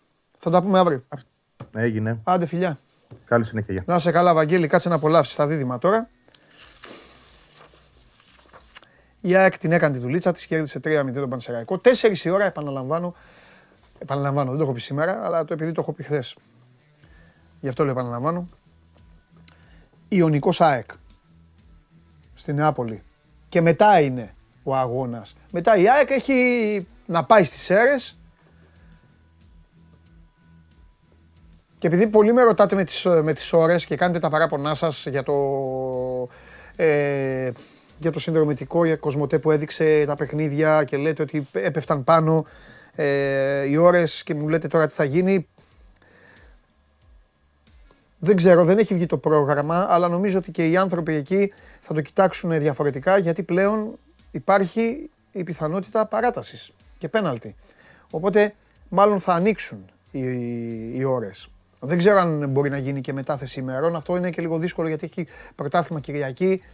Έχει Παναθηναϊκός ΣΠΑΟΚ στην uh, Λεωφόρο. Ο Ολυμπιακός παίζει πιο μετά, παίζει 8.30 την Κυριακή στο Περιστέρι. Οπότε Τρίτη δεν μπορείς να πεις. Στο... Στον Ολυμπιακό δεν μπορείς να του πεις να παίξει Τρίτη. Να του πεις να παίξει Πέμπτη. Δεν ξέρω μετά τι έχει. Μετά θα μπορεί να σου πει ο Άρης. Θα σου πει ο Άρης μετά ναι, να παίξω εγώ Πέμπτη στο Βικελίδης, μάτς φωτιά με τον Ολυμπιακό και μετά να έχω να παίξω Κυριακή στην ΟΠΑ Παρένα. Δεν είναι τώρα, δεν είναι τόσο απλά όλα αυτά. Τέλος πάντων, μην το ταξιδεύουμε εκεί το παιχνίδι. Έχουν γίνει διάφορα. Θα ξεκινήσω με το Καραϊσκάκης για να βγάλουμε μια άκρη ε, για το πώς κατάφεραν αυτοί, αυτοί οι δύο να μας δείξουν με άλλη φορεσιά ίδια εικόνα, ίδιο αποτέλεσμα και τι έχει να πει η κάθε ομάδα για όλα αυτά που έγιναν ε, χθες. Δεν έχω συζητήσει όπως είδατε στην αρχή μαζί σας και γιατί ήρθε το μπάσκετ απότομα, ούτε για το ένα μάτσο ούτε για το άλλο. Δεν έχω συζητήσει επίτηδες για να το κάνω μαζί με τα παιδιά, να κερδίζουμε και χρόνο. Πάμε.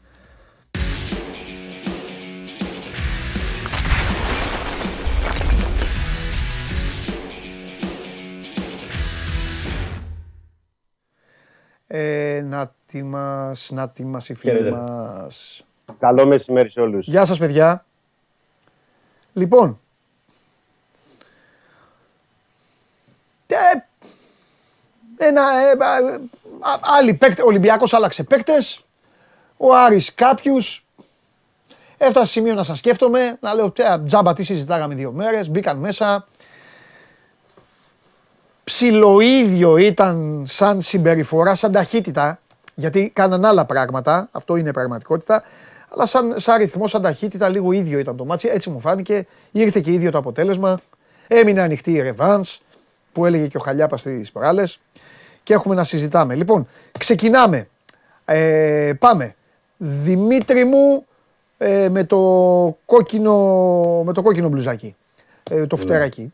Λέγε, τι λέει ο Άρης τώρα, τι γίνεται; Πώς το είδες και τι λέει και ο Άρης; Τι λέει ο Άρης και πώς το είδε; Εντάξει, διαφορετικά είναι. Ο Άρης, να σου Ε, πω την πες τα. αλήθεια, από χθες το βράδυ μετά το παιχνίδι, περισσότερο εξαγωνιστικά μιλάει, τουλάχιστον ε, όσον αφορά τη διαιτησία, παρά ε, για όσα έγιναν ε, εντός ε, ε, τεσσάρων γραμμών και όσον αφορά το ποδοσφαιρικό κομμάτι. Γιατί ε, θεωρεί ο Άρης ότι χθες αδικήθηκε κατάφορα από τον Τιάγκο Μαρτίνς, τον Πορτογάλο διαιτητή και τον Ούγκο Μιγγέλ που είναι ε, στο VAR. Εξέδωσε και ανακοίνωση. Είναι η πρώτη ανακοίνωση που βγάζει ο Άρης ε, μετά από τέσσερις μήνες για τη διαιτησία. Κάνει επίθεση στον Μπένετ και στον κύριο Μπαλτάκο. Ε, Όπως είχε κάνει και μετά από το παιχνίδι με τον Ιωνικό τον οκτωβριο Ε, εκείνο το παιχνίδι το έχει κερδίσει. Φέτος είναι η τρίτη ανακοίνωση που βγάζει ο Άρης. Τα δύο προηγούμενα παιχνίδια τα έχει κερδίσει. Χθες ιτήθηκε, έβγαλε και πάλι γιατί πιστεύει ότι είναι συνεχιζόμενα τα λάθη κατά του Άρη. Χθες ε, κυρίως θέλει να διαμαρτυρηθεί για τον κόλ που ακυρώθηκε στο, ε, Στο στο παιδό. 15ο λεπτό. Εδώ λοιπόν θέλω να πω το εξής. Επειδή το, τα φύλαγα για να μιλήσουμε μαζί. Ε, και δεν απαντάω ποτέ όταν α, θέλει ο καθένας εδώ που ρωτάει και κάνει και έκανε. Εδώ λοιπόν, να είμαστε ειλικρινείς όλοι. Εγώ δεν κατάλαβα τι έχει δώσει. Στο ζωντανό. Στην τηλεόραση, έτσι. Ο Χρ- Χριστοφιδέλη ήσουν στο γήπεδο; Θα σου πω εγώ, ολοκληρώστε και θα πω εγώ τη θέση μου. Ναι, άλλο ρωτάω. Δεν ζήτησα τη θέση σου. Ναι. Σε ρώτησα αν ήσουν Ναι. στο γήπεδο. Ναι, ναι. Ωραία. Λοιπόν, από την τηλεόραση ακούστηκε η σφυρίχτρα. ναι. Εγώ έχω μία άποψη εντελώς ποδοσφαιρική. Μπορεί να φανεί παράξενο, να πούνε τι λέει. Εγώ θα το πω και δεν με ενδιαφέρει η άποψη του Δημήτρη, ο οποίος προφανώς θα πει την άποψη του Ολυμπιακού. Όχι, δεν θα πω Ε, την δε- άποψη. δεν έχει θα πω. καταλάβει κανείς τι έχει γίνει. Ε, ο διαιτητής σφυρίζει με την μπάλα στον αέρα. Μετά δείχνει τον Αμπουμπακάρ Καμαρά. Του λέει δηλαδή ότι αυτός έκανε φάουλ στο τζολάκι. Στο Ντόι νομίζω ότι του λέει ότι έγινε φάουλ. όχι, λάθος είναι. Θες να, την αναλύ... να την πω τη φάση, για να μπορείτε να πείτε. Ναι, θέλω να την πεις στη φάση. Γιατί, θέλω, θέλω, ε, γιατί, ε, γιατί έχω μια εξήγηση η οποία δεν τον δικαιολογεί το διαιτητή, αλλά όσοι έχουν παίξει θα το καταλάβουν αυτό που θα πω. Αλλά πάμε, για πες το. Λοιπόν, είναι μια φάση καταρχάς που έχει ξεκινήσει από κόρνερ που έχει παραχωρήσει ο Τζολάκης, Ναι. στον οποίο του έχει γίνει για επιθετικό φάουλ. Αλλά το ξεπερνάμε αυτό. Προχωράμε, πάμε στη φάση. ναι. Κάνει τη- το κόρνερ ο Μαντσίνη ε, και ο διαιτητής όταν είναι η μπάλα στο, στον αέρα ακόμα. Ναι. Και παραλαμβάνω, όταν είναι στον αέρα Ναι, ακόμα. το ακούσαμε και από την έχει τηλεόραση στηρίξει- ακούστηκε, το είπαμε. Α, Σφυρίζει. μπράβο, μπράβο. Εκεί θέλω να πω λοιπόν Έχει στο Χαλιάπα στηρίξει- κάτι. Περίμενε Δημήτρη. Εκεί Ναι. θέλω να σου πω κάτι Δημήτρη εσένα. Με το που γίνεται αυτό, να- θε- γιατί θέλω ο κόσμος να μαθαίνει. Παύει να υπάρχει VAR. Οκ. Ναι, 100%. Γιατί 100%. είπες, είπες ότι Συμφωνώ. ο Άρης τα έχει και με το VAR. Εδώ τελειώνει το VAR. Εδώ το VAR σφυρίζει ο έχει άλλη διαιτής. φάση. Τέλος το Το VAR. VAR τα έχει- Οκ. ναι, με το VAR τα Πάμε. έχει άλλη φάση. Συνέχισε Χριστοφιδέλης. Λοιπόν, Πάμε. Λοιπόν, όταν γίνεται, επαναλαμβάνω, το κόρνερ του Μαντζίνη και η μπάλα είναι στον αέρα, ο διαιτητής υποδεικνύει επιθετικό φάουλ. Λέω ότι δίνει ο διαιτητής. Ναι, ρε, αγόρι μου. Επιθετικό φάουλ του Καμαρά πάνω στον Κασάμι. Επαναλαμβάνω, η φάση είναι στον αέρα. Δεν έχει γίνει κεφαλιά, δεν έχει μπει το γκολ για να πούμε οτιδήποτε στο διαιτή. Επίσης, αυτό που είπατε, όταν σφυρίζει στον αέρα, δεν υπάρχει φάση, δεν υπάρχει VAR. Αλλά ας το ξεπεράσουμε και αυτό. Εγώ λέω ότι η μπάλα κατέληγε όπως κατέληξε στα δίκτυα. Και όταν γίνεται, υπάρχει ένα γκολ, πάντα πηγαίνει η εξέταση στο VAR. Έτσι, για να μην ξέρουμε τι λέμε και να ενημερώνει ο κόσμος, για να μαθαίνει. Ε, ακόμα και ανασκόπηση να γινόταν στο γκολ, μπροστά στον ε, Τζολάκη είναι ο Καμαρά που περνάει δίπλα του η μπάλα και εμποδίζει το οπτικό πεδίο ο Καμαρά του Τζολάκη. Α. Είναι εντελώς μπροστά, που ακόμα και στο VR να πήγαινε θα ακυρωνόταν τον γκολ. Αυτό που λες- Υπάρχει, υπάρχει τριπλό λάθος εδώ. Αυτό που λες παίρνεις πόντο από εμένα. Λοιπόν, Ναι. εδώ λοιπόν ωραία το Ομαδικό. ανέλησε ο Χριστοφιδέλης, ωραία την ανέλησε στη φάση. Εγώ λοιπόν εδώ τώρα θέλω να πω το εξής. Έχουν γίνει αλλεπάλληλα κόρνερ. Στο κόρνερ το προηγούμενο, τώρα μπορεί να σας φανεί παράξενο, όχι εσάς των δύο, ε, γιατί υπάρχουν και ορισμένοι που μπορεί να μην έχουν κλωτσίσει ούτε φελό κάτω. Στο προηγούμενο κόρνερ έχει γίνει επιθετικό φάουλ και δεν το έχει δώσει. Στο Τζολάκη. Δεν έχει, έχει γίνει και δεν το έχει δώσει. Πάνω του την πέσουν Μπράβο. εκεί, ε, α, ου, α, αυτά. Σφυρίζει πολύ εύκολα, κακός, το φάουλ αυτό μετά που δίνει. Κακός σφυρίζει κάτι το οποίο λες τι έγινε. Ένα. Δεν υπάρχει, ναι. Δεν Δύο υπάρχει. τουλάχιστον. Ναι, ναι. Το σφυρίζει γιατί έχει καταλάβει. Έχει καταλάβει ότι δεν έχει δώσει το καθαρό φάουλ και σου λέει εντάξει τώρα κάτσε να τελειώσω τη φάση. Πού να ξέρε Α, βέβαια, έχει κάνει που, δύο λάθη. που να ξέρε που θα πηγαίνει η μπάλα. Ναι, Έχει κάνει δύο λάθη μέσα σε ένα λεπτό. ο ναι, διαιτητής. αγόρι μου, περίμενε. Μα δεν κατάλαβες. Συνεχίζουμε. Μα ο τύπος δεν είχε να ευνοήσει τον έναν τον άλλον. Απλά εκείνη την ώρα κόλλησε. Μπλοκαρομιά. Τα έκανε. Μην πω τώρα τη λέξη. Επίσης, με το σύγχρονο πλέον, με το σύγχρονο, άμα δεν σου σκάσω μπουνιά μες στην περιοχή, δεν έχεις λόγο να σφυρίξει. Α τη φάση. Άμα έχει γίνει επιθετικό, θα το δούμε. Πώς αφήνουν τα offside και καλά κάνουν και βρίζω εγώ εδώ τους παίκτες που κάθονται οι παίκτες και κυνηγάνε. Ε, ε, ε, δώσ' το, δώσ' το. Εδώ υπάρχουν κανονισμοί. Αφήνεις τη φάση να τελειώσει και μετά βλέπουμε τι γίνεται. Εδώ λοιπόν τη φάση έπρεπε να την αφήσει να τελειώσει.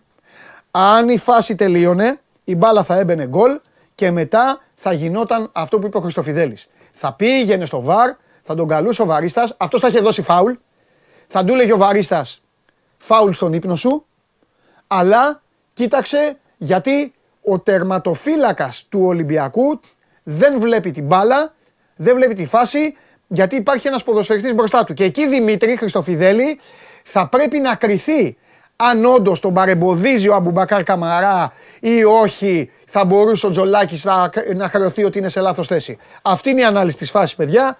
Και τώρα, Η, ουσία, καλό η Πάσχα. ουσία είναι ότι με βάση των κανονισμών δεν υπάρχει γκολ. Ναι. Είτε έτσι είτε αλλιώς δεν υπάρχει γκολ. Η ουσία είναι Θα ότι κάνουμε. θα Αυτή είναι, έκρινε αυτή, αν... είναι, αυτή είναι η κανονισμοί. Δηλαδή που δεν μπορούμε να το αλλάξουμε. Περίμενε, Δεν- περίμενε. δείτε και τη φάση, βάλτε τη για να δείτε πού είναι ο Τζολάκης, πού είναι ο Καμαρά, Ναι. που έχει δώσει το φάουλ. Και επαναλαμβάνω στο διαιτητή. αν δεν θες να έχει πεις όμως κάτι, κανένα λόγο να σφυρίξει. Η Ναι, ουσία αλλά είναι ότι θα πρέπει να έκρινε αν πούμε- υπήρχε γκολ. Θα έκρινε αν υπήρχε γκολ ο Ούγκο Μιγγέλ που ήταν στην αίθουσα του VAR. Αυτή είναι η ουσία. Το θέμα είναι ότι ο Άρης πέτυχε ένα τέρμα και δεν το άφησαν ούτε να το δουν στο VAR αν ήταν καθαρό ή όχι. Γι' Αυτό, διαμαρτύρεται ο αυτό, Άρης. αυτό Αυτή είναι έχεις η δίκιο, ουσία. αλλά δεν μπορεί να πάει το VAR γιατί αυτό σφύριξε. Όλο, παιδιά, Ναι. ακούστε. Ο- Για να, για να το ξέρουν, δεν το λέω για εσάς τους δύο, το λέω για τον κόσμο. Όλο είναι του διαιτητή. Πώς σας λέω άλλες φορές, δεν λέω, αυτό λέμε. ρε ο διαιτητής. Πώς είπα στου Ζωσιμάδε που φώναζε ο Γουλής και λέω, Κώστα ήρεμα. Γι' αυτό υπάρχει το βαρ. Μπήκε η μπάλα, έγινε το πέναλτι, έγινε το πέναλτι, θα στο πει ο βαρίστας. Δεν έβλεπε. Τώρα ο τύπος είναι όλο δικό του αυτό. Ο βαρ δεν μπορεί να πει. Όποιος και να ήταν. Ο Καρυπίδης να ήταν στο βαρ, ο Καρυπίδης να ήταν στο βαρ. Δεν μπορεί να πει. Έχει σφυρίξει ο Ναι, διαιτητή. 100%. 100% έχει τελειώσει αυτό. Αυτό είναι πεντακάθαρο. Άρης αυτό- γι' αυτό διαμαρτύρεται. Αυτό, σου- για το διαιτητή διαμαρτύρεται. Γιατί δεν Σωστό. τον άφησαν για να συνεχιστεί η φάση και να δει τουλάχιστον στο VAR αν έπρεπε να μετρήσει τον γκολ ή όχι. Γι' αυτό διαμαρτύρεται το Άρης. Άμα δεν σου λέω εγώ ότι. θα Σωστό, γινόταν σωστό, 0-1, όχι. Αυτή 100%. πολύ σωστή διαμαρτυρία. Σωστή διαμαρτυρία του Άρη. Βεβαίως, αυτό έχει δίκιο.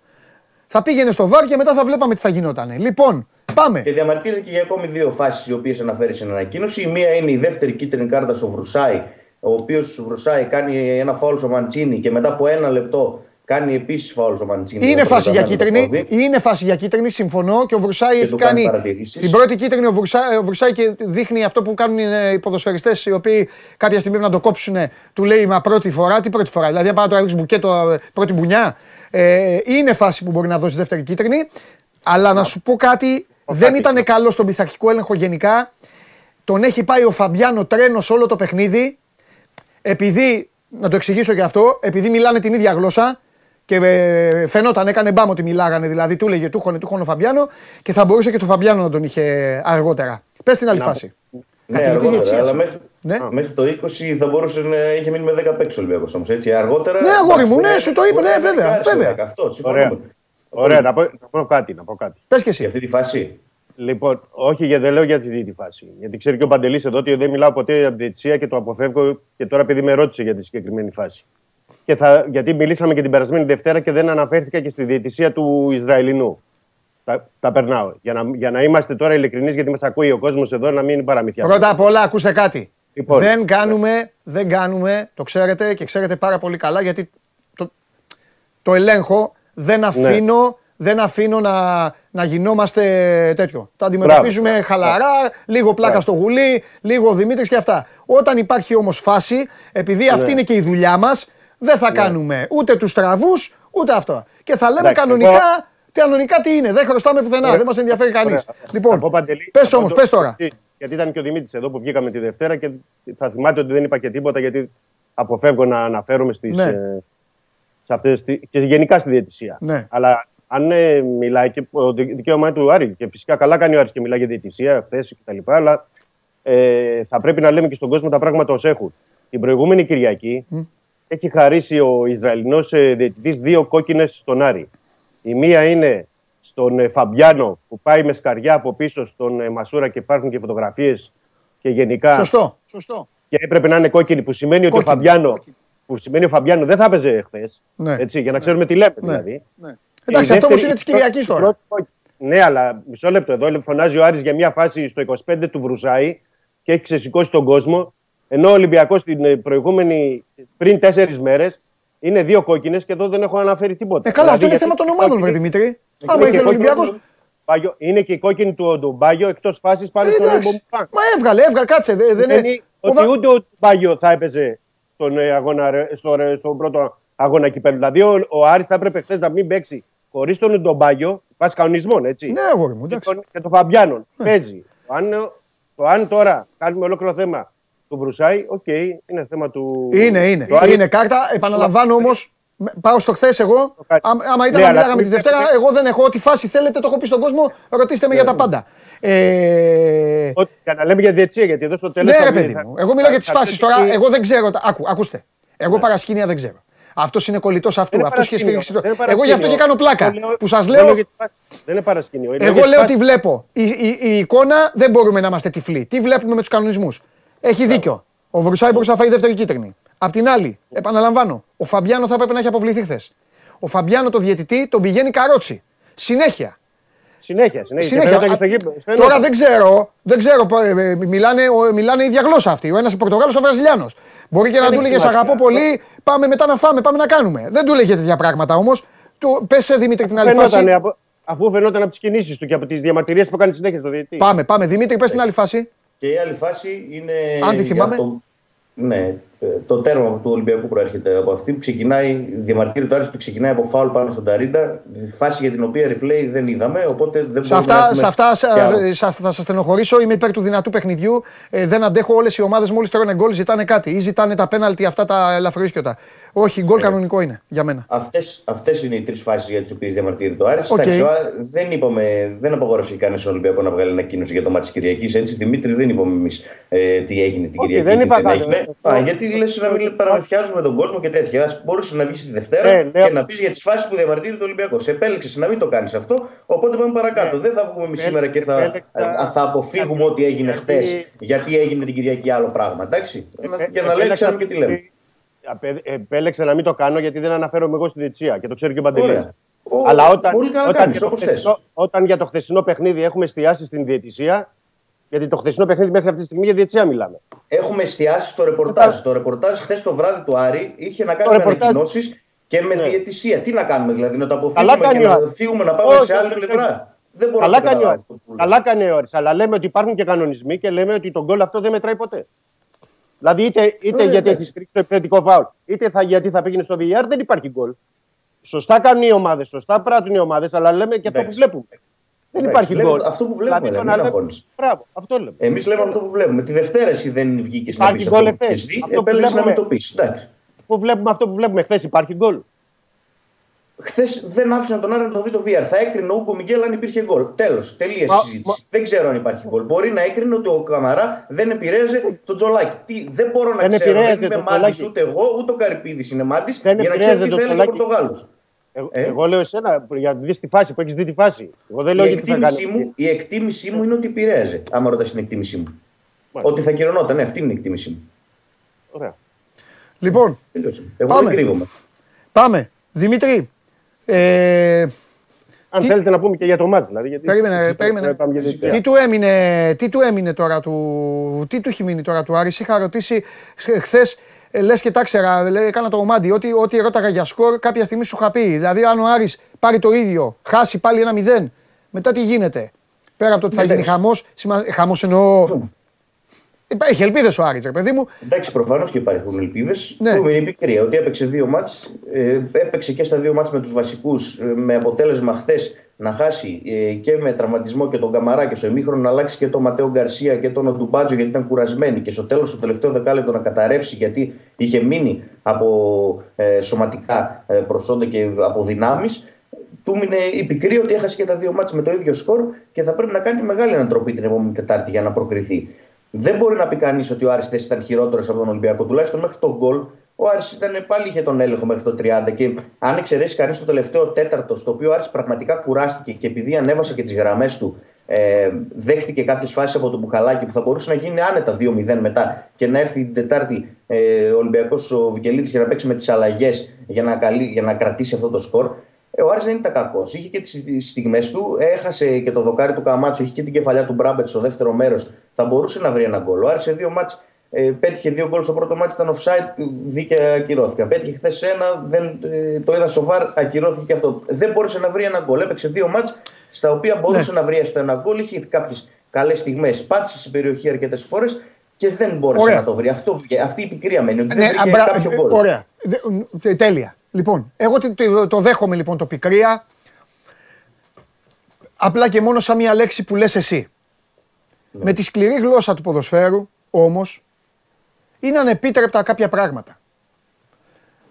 Δεν γίνεται να μπαίνεις τόσο άνετα στο Καραϊσκάκης, να έχεις απέναντί σου μια ομάδα η οποία έχει κάνει ολοκληρωτικό rotation, πλην δύο, Ναι.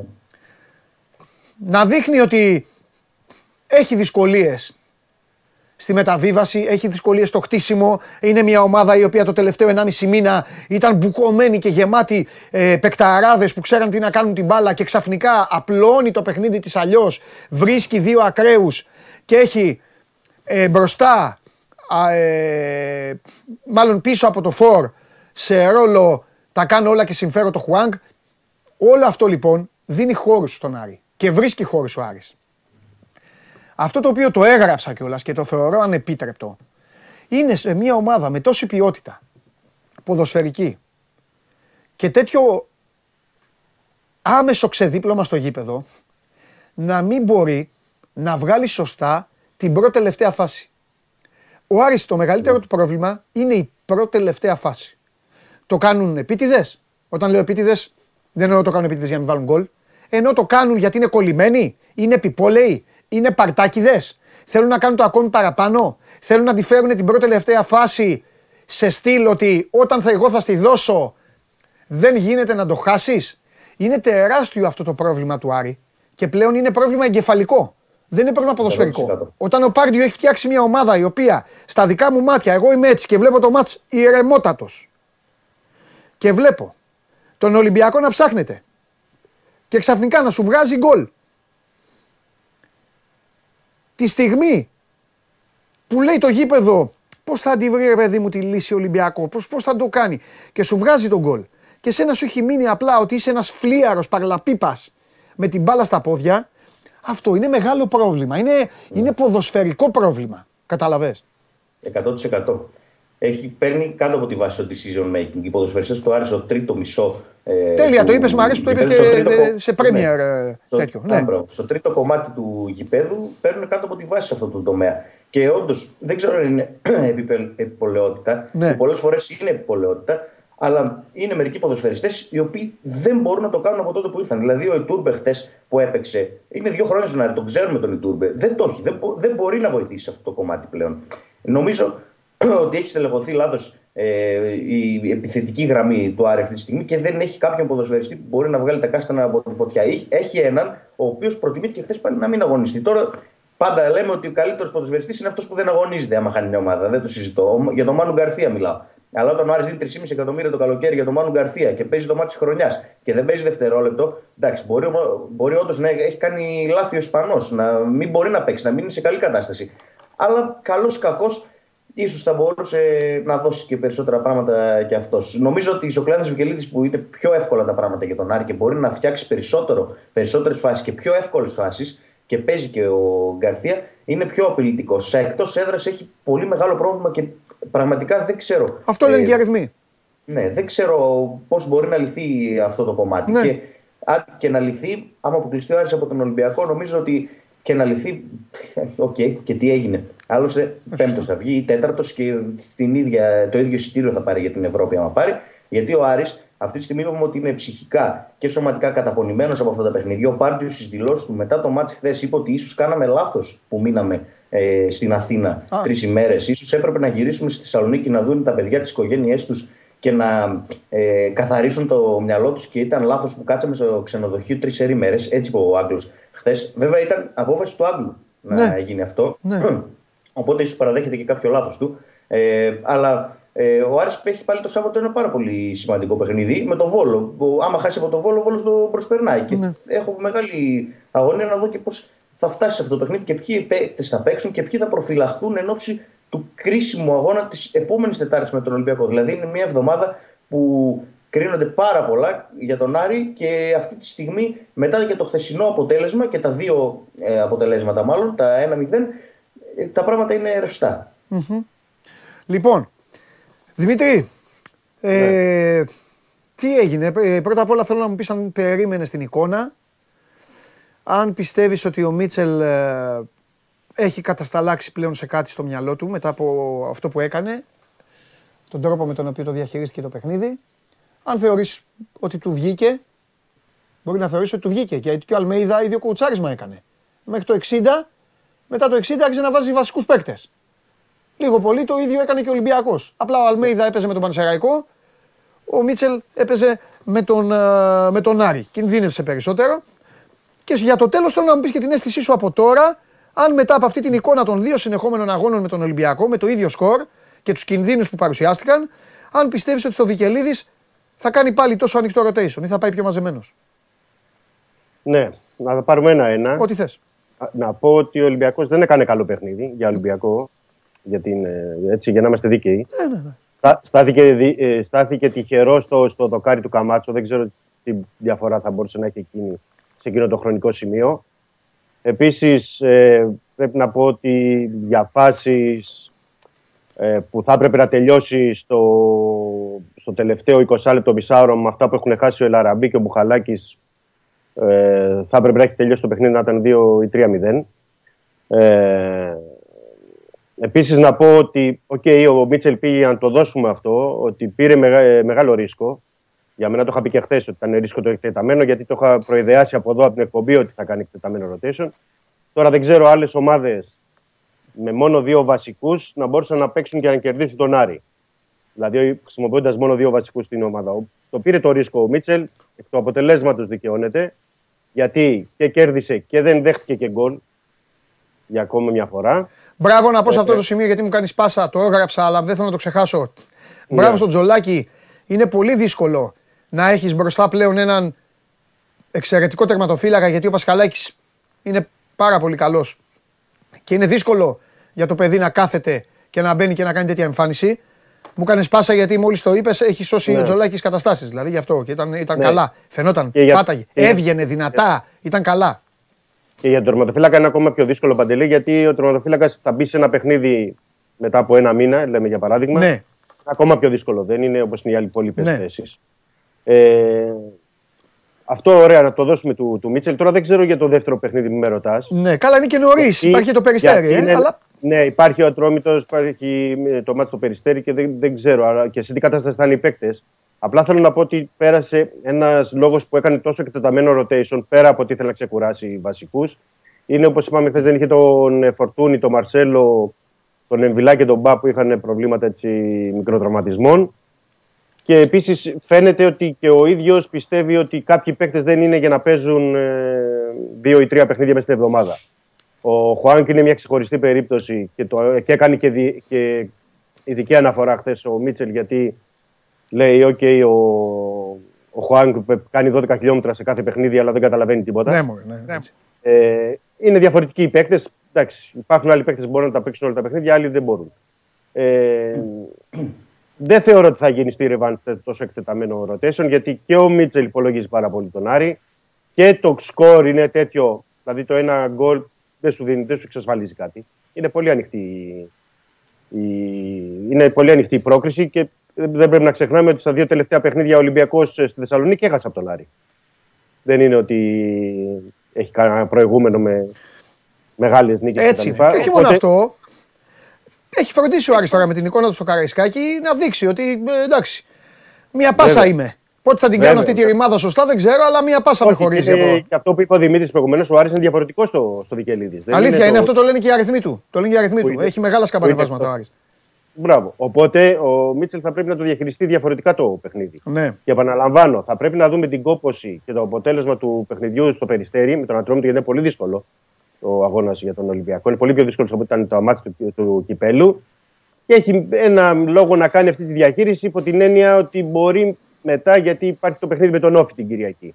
Βέβαια, το παιχνίδι με τον Όφη την Κυριακή είναι νωρίς, είναι 4 ώρες το απόγευμα. Δεν ξέρω κατά πόσο υπάρχουν χρόνο να ξεκουραστούν κάποιοι παίκτες. Αλλά. ε, Εγώ απλά να θεωρώ- θυμίσω ότι ο Όφη δεν έχασε ούτε στη λεωφόρο ούτε στην Τούμπα. Μπράβο, ναι, με πρόλαβες τώρα. Γιατί συγγνώμη. Θέλω να πω ότι, θέλω να πω ότι είναι σε, σε άνοδο όφη και είναι πολύ δύσκολος, δυσκολοκατάβλητη ομάδα. Ναι. Οπότε βεβαίως. γι' αυτό δεν ξέρω, δεν μπορώ να σου πω από τώρα το σχέδιο του, του Μίτσελ την επόμενη εβδομάδα. Αλλά Ναι. θεωρώ ότι ε, δεν θα πάει σε, τε- σε 9 αλλαγές. Ε, το θεωρώ αδύνατο αυτή τη στιγμή. Ναι. Δηλαδή, Ναι. με, με τον Άρη. Γιατί ο Ολυμπιακός δεν μπορεί να αφήσει και το, το κύπελο. Επαναλαμβάνω και το έχω πει, ναι, πρώτο, πρώτο στόχος στο πρωτάθλημα, γιατί έτσι είναι για τον Ολυμπιακό πάντα.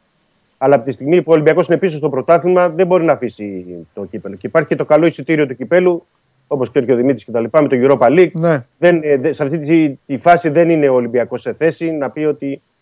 και θέλει να, τα, να πάρει, γιατί θέλει, και είναι και ένας τίτλος στο κύπελο και θέλει και ο Ολυμπιακός περισσότερο από κάθε άλλη φορά να προχωρήσει να φτάσει μέχρι το τέλος. ναι. θα, το, θα το δούμε. Θα το δούμε. Ωραία. Εντάξει, πε- έχουμε τίποτα άλλο από τις άλλες ιστορίες; Σας ρωτάω κάθε μέρα τώρα. Κανονικά πρέπει να μου πείτε ε, άντε πνίξου τώρα χθες και βάρε το βράδυ παιχνίδι. Με τα Αλλά... γραφικά. Ναι, με τα γραφικά να πω ότι αναχωρεί σήμερα από τη Βραζιλία για να έρθει στην Ελλάδα ο Ραμόν. Α, Έχει- τον έκλεισε ο Ολυμπιακός. Ε, 1,5 εκατομμύριο ευρώ για το 70% των δικαιωμάτων του παίκτη. Ναι. Η Φλαμέγκο ήθελε οπωσδήποτε ποσοστό μεταπόλησης.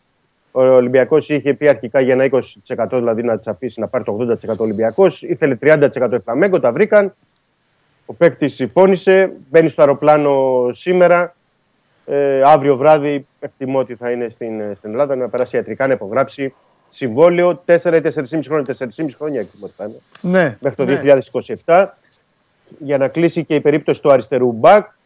Σήμερα παράλληλα, νομίζω σήμερα θα φύγει ο Λάιντνερ να πάει στην Αυστρία για να πάει δανεικό στην Αούστρια Βιέννης. Ναι. Αυτά ναι. στα μεταγραφικά. Για, τα υπόλοιπα, για τις υπόλοιπες θέσεις δεν έχουμε κάτι νεότερο. Μάλιστα. Δημήτρη μου, να έχεις να μαζεύει τις ανακοινώσεις τώρα του Άρη, να έχεις τα νεύρα σου που δεν μπορούν να κάνουν και μια πάσα της προκοπής να τελειώσουν τη φάση και να τρώσει και γκολ στο 91. Δεν φαντάζει την Εύρα χθες, δεν ξέρω πώς γλίτωσε το κινητό μου. Χθες το βράδυ σε εκείνο τον κόλλο, αλήθεια σου λέω. Γιατί έχει ξεκινήσει το άσχημα από το 81, περιμένει ο Φρέντ να μπει αλλαγή στη θέση του Κασεμίρο και κάνει φάουλ, παίρνει κίτρινη κάρτα και τιμωρείται και δεν θα παίξει την Κυριακή με την Arsenal ο Κασεμίρο. Και λέω: Όπα, σημάδι θα φάμε και γκολ. Και πάει και βάζει άλλο τον γκολ του ζωή του τα 30 μέτρα στο 92. Γκολάρι. Το, κινη- το κινητό μου γλίτωσε ε, για πολύ λίγο, να ξέρεις. Η United φταίει όμως γιατί το μάτσα είναι για καθάρισμα. Η Αλλά United θέλει. Ναι, εντάξει, συμφωνώ. συμφωνώ. Τέλος πάντων. Άντε τα λέμε. Φιλιά, παιδιά. Καλό Καλό μεσημέρι. καλή Καλό συνέχεια. μεσημέρι. Καλό μεσημέρι. Λοιπόν, α, αυτά για το παιχνίδι. Α, α, θα μπει, α, ο, ε, έχει, είναι εδώ ο αντικειμενικός. Έλα μέσα, έλα. Θα δεις τώρα. Ε, αντικειμενικός τώρα. Έχουμε εδώ ένα αντικειμενικό. Θα τα πει πώς είναι. Η γλώσσα της αλήθειας. 50-50. Εγώ, εγώ τίποτα, μια χαρά είμαι. Εσύ θα μας πεις. Ε, τι, να αρχίσω ειδήσεις; Ειδήσεις, Έχουμε. χθες τι έγινε; Πολύ. Τι έγινε; Ό,τι, ό,τι σου είπα. Και στα δύο μάτσα. Ας το άλλο. Μμ. Σου Καραϊσκάκη τι έγινε; Δεν είπα ότι θα πέρα κερδίσει ο Ολυμπιακός. Τι αυτό έγινε. Α, Με κακή εμφάνιση, όχι πολύ καλή. Α. Αλλά αυτό. Νίξη. θα περάσει; Ναι, θα περάσει. Από το άλλο, Ποιο άλλο; Πάουκ. Έχω πει από την αρχή. Δεν είπα χθες. Πολύ καλή απόδοση. Τι να περάσει από το άλλο. Όχι, τώρα θα περάσει ο Πάουκ. Ε, Ποιος θα περάσει; Από αυτά που είδες χθες. Μπα, και τι, τι σημασία έχει, για, το, για Πάουκ μιλάμε. Ο Πάουκ μπορεί να κερδίσει την Arsenal και την ε, επόμενη με το, Λι- με το Λεβαδειακό να φέρνει 0-0. Εγώ έχω, πει, έχω τοποθετηθεί μετά τη λεωφόρο. Α. Από εκείνο το ματς και μετά είδα, μέτρησα, δεν έκανα τις αλλαγές που έπρεπε ο Παναθηναϊκός δεν ενισχύθηκε. Οπότε Μάλιστα. μετράω τον Παναθηναϊκό. Οκ, Ε, ωραία. Λοιπόν, πάμε. Πάμε. Πες τίποτα. Λοιπόν, Πάτρα. Πες τίποτα ωραίο. Α, Το ωραίο δεν έχω. ε, καλά. Ε, Πάτρα. Ναι. Είχαμε την εξάρθρωση μιας ε, μεγάλης συμμορίας εκεί που διέπρατε πολλές ληστείες. Ε, δεν θα το ανέφερα αν ε, στην έρευνα δεν έμπαινε και η αντιτρομοκρατική. Διότι μετά από ελέγχους που γίνανε σε, σε διαμερίσματα, σύμφωνα πάντα με όσα είπε η αστυνομία, είχαμε 7 συλλήψεις. Βρέθηκαν όμως πέρα από ξέρω εγώ, όπλα και τα λοιπά, βρέθηκαν κάποια ε, εγκαταστάσεις για πα- κάναβη, υδροπονική παραγωγή και τα λοιπά. Βρέθηκαν και πυροκροτητές και διάφορα υλικά που παραπέμπουν σε άλλου είδους ε, ενέργειες. Δηλαδή μιλάμε για, για οργάνωση φοβούνται, τρομοκρατική οργάνωση; Ε, αυτό ψά... Κοι- Κοίτα, όταν μπαίνει η αντιτρομοκρατική, ψάχνουν και αυτό. Ένας εκ των συλληφθέντων ε, λένε ότι είναι γιος παλιού μέλους της 17 Νοέμβρη. Μέλος που είχε συλληφθεί στο παρελθόν, εξέτησε όμως την ποινή του, δεν υπάρχει κάτι άλλο μετά τη, την ποινή κτλ. Ε, οπότε ψάχνουν, έχουν μπει και ψάχνουν, ερευνούν και πέρα από το, ας πούμε, το, το κλασικό ποινικό με ληστείες και τα λοιπά. Αν ε, ετοίμαζαν άλλες ενέργειες, αν έψαχναν κάτι, αν, δεν υπάρχει κάτι προς τα εκεί όμως, αλλά το ψάχνουν. Ε, να σε πάω σε κάτι, σε μια έτσι, πολύ ανησυχητική είδηση από τη Ρόδο. Έχει εξαφανιστεί μια γυναίκα 44 ετών εδώ και τρεις μέρες. Η γυναίκα αυτή έφυγε, ήταν με το σύζυγό της και το παιδί πήγε να πάει το παιδί στο σχολείο. Το πήγε, από εκεί και πέρα εξαφανίστηκε. Πρωί δηλαδή. Ε, ναι, μετά χάθηκε. Είναι τρεις μέρες που την ψάχνουν. Έχει βγει και Silver Alert. Και αν μπορείτε, παιδιά, να μπείτε στο news να δείτε και τη φωτογραφία κτλ. Μήπως, ξέρω εγώ, κάποιος δει ειδοποιήσει. Ε, θα ήταν χρήσιμο. Η γυναίκα λοιπόν αγνοείται τρεις μέρες. Ε, το αυτοκίνητο στο οποίο επέβαινε βρέθηκε σε χαντάκι. Δεν βρέθηκε τίποτα άλλο, δεν βρέθηκε μέσα η ίδια, έχει εξαφανιστεί. Ε, λένε ότι κάποιος, οι αρχές, οι πρω- κάποιος πρέπει να έχει σπρώξει το αμάξι για να φτάσει ως εκεί, στο χαντάκι, κάποιος το όριξε. Δεν υπάρχουν ίχνη τραυματισμού πάλι, κάτι τέτοιο με DNA, ας πούμε, κάτι να βρήκαν Το στο αμάξι στο χαντάκι, αλλά η γυναίκα. Άφαντη. Το αμάξι στο χαντάκι, η γυναίκα άφαντη. Ε, να πούμε ότι την ε, ειδοποίησε την αστυνομία κατευθείαν ο σύζυγος την, τη μέρα μόλις αντιλήφθηκε ότι δεν την έβρισκε και έλειπε. Οπότε πλέον ψάχνει, ψάχνει η αστυνομία να δούμε τι ακριβώς έχει γίνει. Ωραία, καλώς βάλαν και τα παιδιά Ναι, μπράβο, μπράβο. και τη φωτό να τη δείτε. Λέει και τι φορούσε κτλ. Αν δείτε, αν κάποιος έχει δει κάτι, παιδιά, ας ειδοποιήσει Βασικά στο, οτιδήποτε. στο νησί πρώτα, αλλά μετά ποτέ δεν ξέρεις. Αλλά ναι. Τώρα ποτέ ποτέ, δεν μετά ξέρεις. από τόσες μέρες μπορεί να Είναι τρεις μέρες. Εννοείται. Λοιπόν, είναι επανομή. ε, και θα δούμε πώς πώς θα, Ναι. πώς θα καταλήξει αυτό. Ναι. Λοιπόν, να σα πω σε κάτι που έγινε τώρα το πρωί. Ε, δεν ξέρω ίσως το άκουσες. Νταλίκα στη, στον Κυφισό. Τι έκανε; Στο ύψος του Ρέντι, στο ρεύμα προς Πειραιά. Ε, μετέφερε πορτοκάλια. Πέσανε. Ανατράπηκε, γέμισε όλη η Σταματήσαν εθνική τα- εκεί. τα αυτοκίνητα και μαζεύαν πορτοκάλια. στα- Δεν ξέρω αν μάζευαν, αλλά Γιατί, σταματήσανε για αρκετή ώρα. Υπήρχε πρόβλημα, ξέρεις, Και- καθάρισαν. και τρώγαμε πορτοκάλια. Καθάρισαν, ναι, βιταμίνη. Ε, κράτησε αρκετή ώρα αυτό. Τι γίνεται. Ε, στην μετά από Ελλάδα. δύο-τρεις ώρες, εντάξει, καθάρισε, αλλά Ξέρεις καταλαβαίνεις σημαίνει ότι το αυτό; πρωί χαμός. Αυτό ξέρεις τι σημαίνει; Μέχρι να καθαρίσει όλο αυτό; Τι, πίσω ουρές, αυτά; Τι φρακάρισμα; Τα γνωστά. Φρακάρισμα, βέβαια, φρακάρισμα έγινε. Εννοείται. Δεν είχαμε κανένα βέβαια τραυματισμό κτλ. Ευτυχώς. Αλλά ήταν μια έτσι, δυνατή ταλαιπωρία. Λοιπόν, πάμε λίγο ευρωπαϊκά. Όχι, να σου πω πρώτα πανελλήνιες. 1η Ιουνίου θα διεξαχθούν. Το ανακοίνωσε η Υπουργός Παιδείας σήμερα. Οκ. Ε, και πάμε λίγο ευρωπαϊκά, διότι σήμερα περιμένουμε η κυρία Καϊλή να ακούσει αν ε, θα συνεχιστεί η προφυλάκησή της. Μάλιστα. Πληροφορίες λένε ότι γενικά είναι λίγο δύσκολη η θέση. Τώρα μα- σου το είπα και χθες. Ναι. Κελάηδησε ο άλλος, οπότε θα δούμε τι ακριβώς έχει πει. Αλλά το κλίμα είναι αρκετά, είναι έτσι λίγο αρνητικό από ό,τι αντιλαμβάνομαι. Ε, είχαμε όμως και κάτι άλλο. Η πρόεδρος του Ευρωκοινοβου- Ευρωκοινοβουλίου, η Ρομπέρτα Μετσόλα, ε, επειδή τώρα ξέρεις ψάχνουν τα πάντα, γίνονται δηλώσεις, ε, από ό,τι έχει φανεί δεν είχε δηλώσει ή μάλλον δήλωσε εκπρόθεσμα 125 δωράκια που είχε πάρει. Ξέρεις, γιατί πάνε διάφοροι τώρα, ξέρεις, πάει από τον Μπαχρέιν κάποιος, κάνει μια ομιλία, σου φέρνει μια σαμπάνια, ξέρω εγώ, σου φέρνει ένα φόρεμα χρυσοκέντητο, σου φέρνει κάτι, αυτά πρέπει να τα δηλώνεις. Ναι. Τώρα, αν ξεχάσεις να τα δηλώσεις, οπότε όπως καταλαβαίνεις, έχει ξεχάσει κάποια δωράκια, τα δήλωσε μετά. Ναι. Το οποίο είναι ένα μεγάλο πρόβλημα πάνω σε αυτά που συζητούσαμε και την άλλη φορά, ότι ο κόσμος ακούει ότι εκεί πέρα παίρνουν λεφτάρες, δώρα κτλ. Ναι. Και σου λέει τι κάνουν όλοι αυτοί εκεί; Βάλτα μαζί με την ε, Καηλή, τον Παντσέρη και όλο αυτό. Και βγαίνει μια εικόνα, όπως καταλαβαίνεις, ε, τέτοια. Μάλιστα. Όπου έχουν παρέμβαση. Πριν Ε, κλείσω. λίγα καμία είδηση θα είναι. Για να Από δούμε. αυτέ του αρέσουν. Ο, Να. διαιτη- ο διαιτητής είναι. Ο διαιτή. Τι λέει; Ο Λευκορώσος Κουλμπάκοφ. Σφυρίζει τον αγώνα στη λεωφόρο. Μάλιστα. Ωραία. Λοιπόν, και να κλείσω. Ναι. Ε, Νέα Ζηλανδία. Ναι. Τζασίντα Αρντέρν πρωθυπουργός. Να, να πω για όσους δεν την ξέρουν, είναι 42 ετών. Ναι. Ε, α, με αρκετά καλή θητεία. Είχε χειριστεί και αυτή κρίση κτλ. Έκανε μια συνέντευξη τύπου. Κυβερνάει, ήταν 37 ετών όταν πρωτοκυβέρνησε κτλ. Κέρδισε μετά εκλογές. Έχει κάνει μια πενταετία. Κάνει λοιπόν συνέντευξη τύπου και ανακοινώνει το εξής στους δημοσιογράφους. Ότι σταματάει. Διότι κουράστηκε. Ε, το έχεις ξανακούσει αυτό που πρωθυπουργό είναι; Μόλις βγήκε. Όχι, έχει κάνει πέντε χρόνια και ήταν τώρα να δει να ξα... έχουν ξανά εκλογές, να ξανακατεύει κτλ. Κάνει μια συνέντευξη που δεν περιμένανε να πει αυτό και τους λέει ότι κοιτάξτε, αυτή η θέση θέλει πολλή ενέργεια. Τιμή και δόξα. Έκανα, λέει, ένα μήνα διακοπές να ξεκουραστώ. Δεν την έχω την ενέργεια που χρειάζεται. Έκανα αυτά που ήταν να κάνω. Δεν μπορώ να υπηρετήσω το, το έθνος καλά, όντας σε αυτή την κατάσταση. Και σας ανακοινώνω ότι σταματάω και σας χαιρετώ. Τίμια. Ναι, Καλά. δείτε και το βίντεο. Εντάξει, έντιμο αρκετά. Εννοώ, κουράστηκα, έ- έκανα εξουσία, έκανα πράγματα, δεν μπορώ άλλο. Άλλοι, όπως ξέρεις, μένουν πάνω μέχρι να τους Ε, ξεκολλήσεις. αυτό. Γι' αυτό Αστείευεσαι το τώρα. αναφέρω. Αστείευεσαι. Λοιπόν, αυτά. Φο- φοβερό θέμα το News 24-7. Φοβερό θέμα. Δεν, Τα μανιταριά. δεν ασχολείται με τίποτα άλλο το News 24-7 πλέον. με ασχολείται με, με τη ζωή των ποδοσφαιριστών και με όλα αυτά. Θέμα.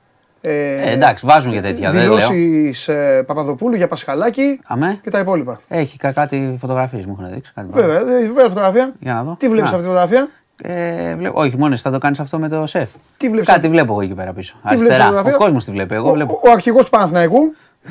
Ο αρχηγός του Παναθηναϊκού ανάμεσα από το ζευγάρι εκεί. Και αριστερά. Ποιος δεν φαίνεται, ο Ρασβάν Λουτσέσκο, φίλος μου. Βέβαια. Μάλιστα. Βέβαια, είναι παλιά φωτογραφία αυτή. Παλιά, ναι. Από Βέβαια. τι είναι αυτό που βραβεύσεις, τι είναι; Ναι, Κάτι θα είναι. βέβαια. Λοιπόν, εντάξει, Τι- χωρίς το ζευγάρι, τι να κάνουμε, γίνονται αυτά. Ναι, Θα προχωρήσουν τις ζωές τους με Ναι. άλλους.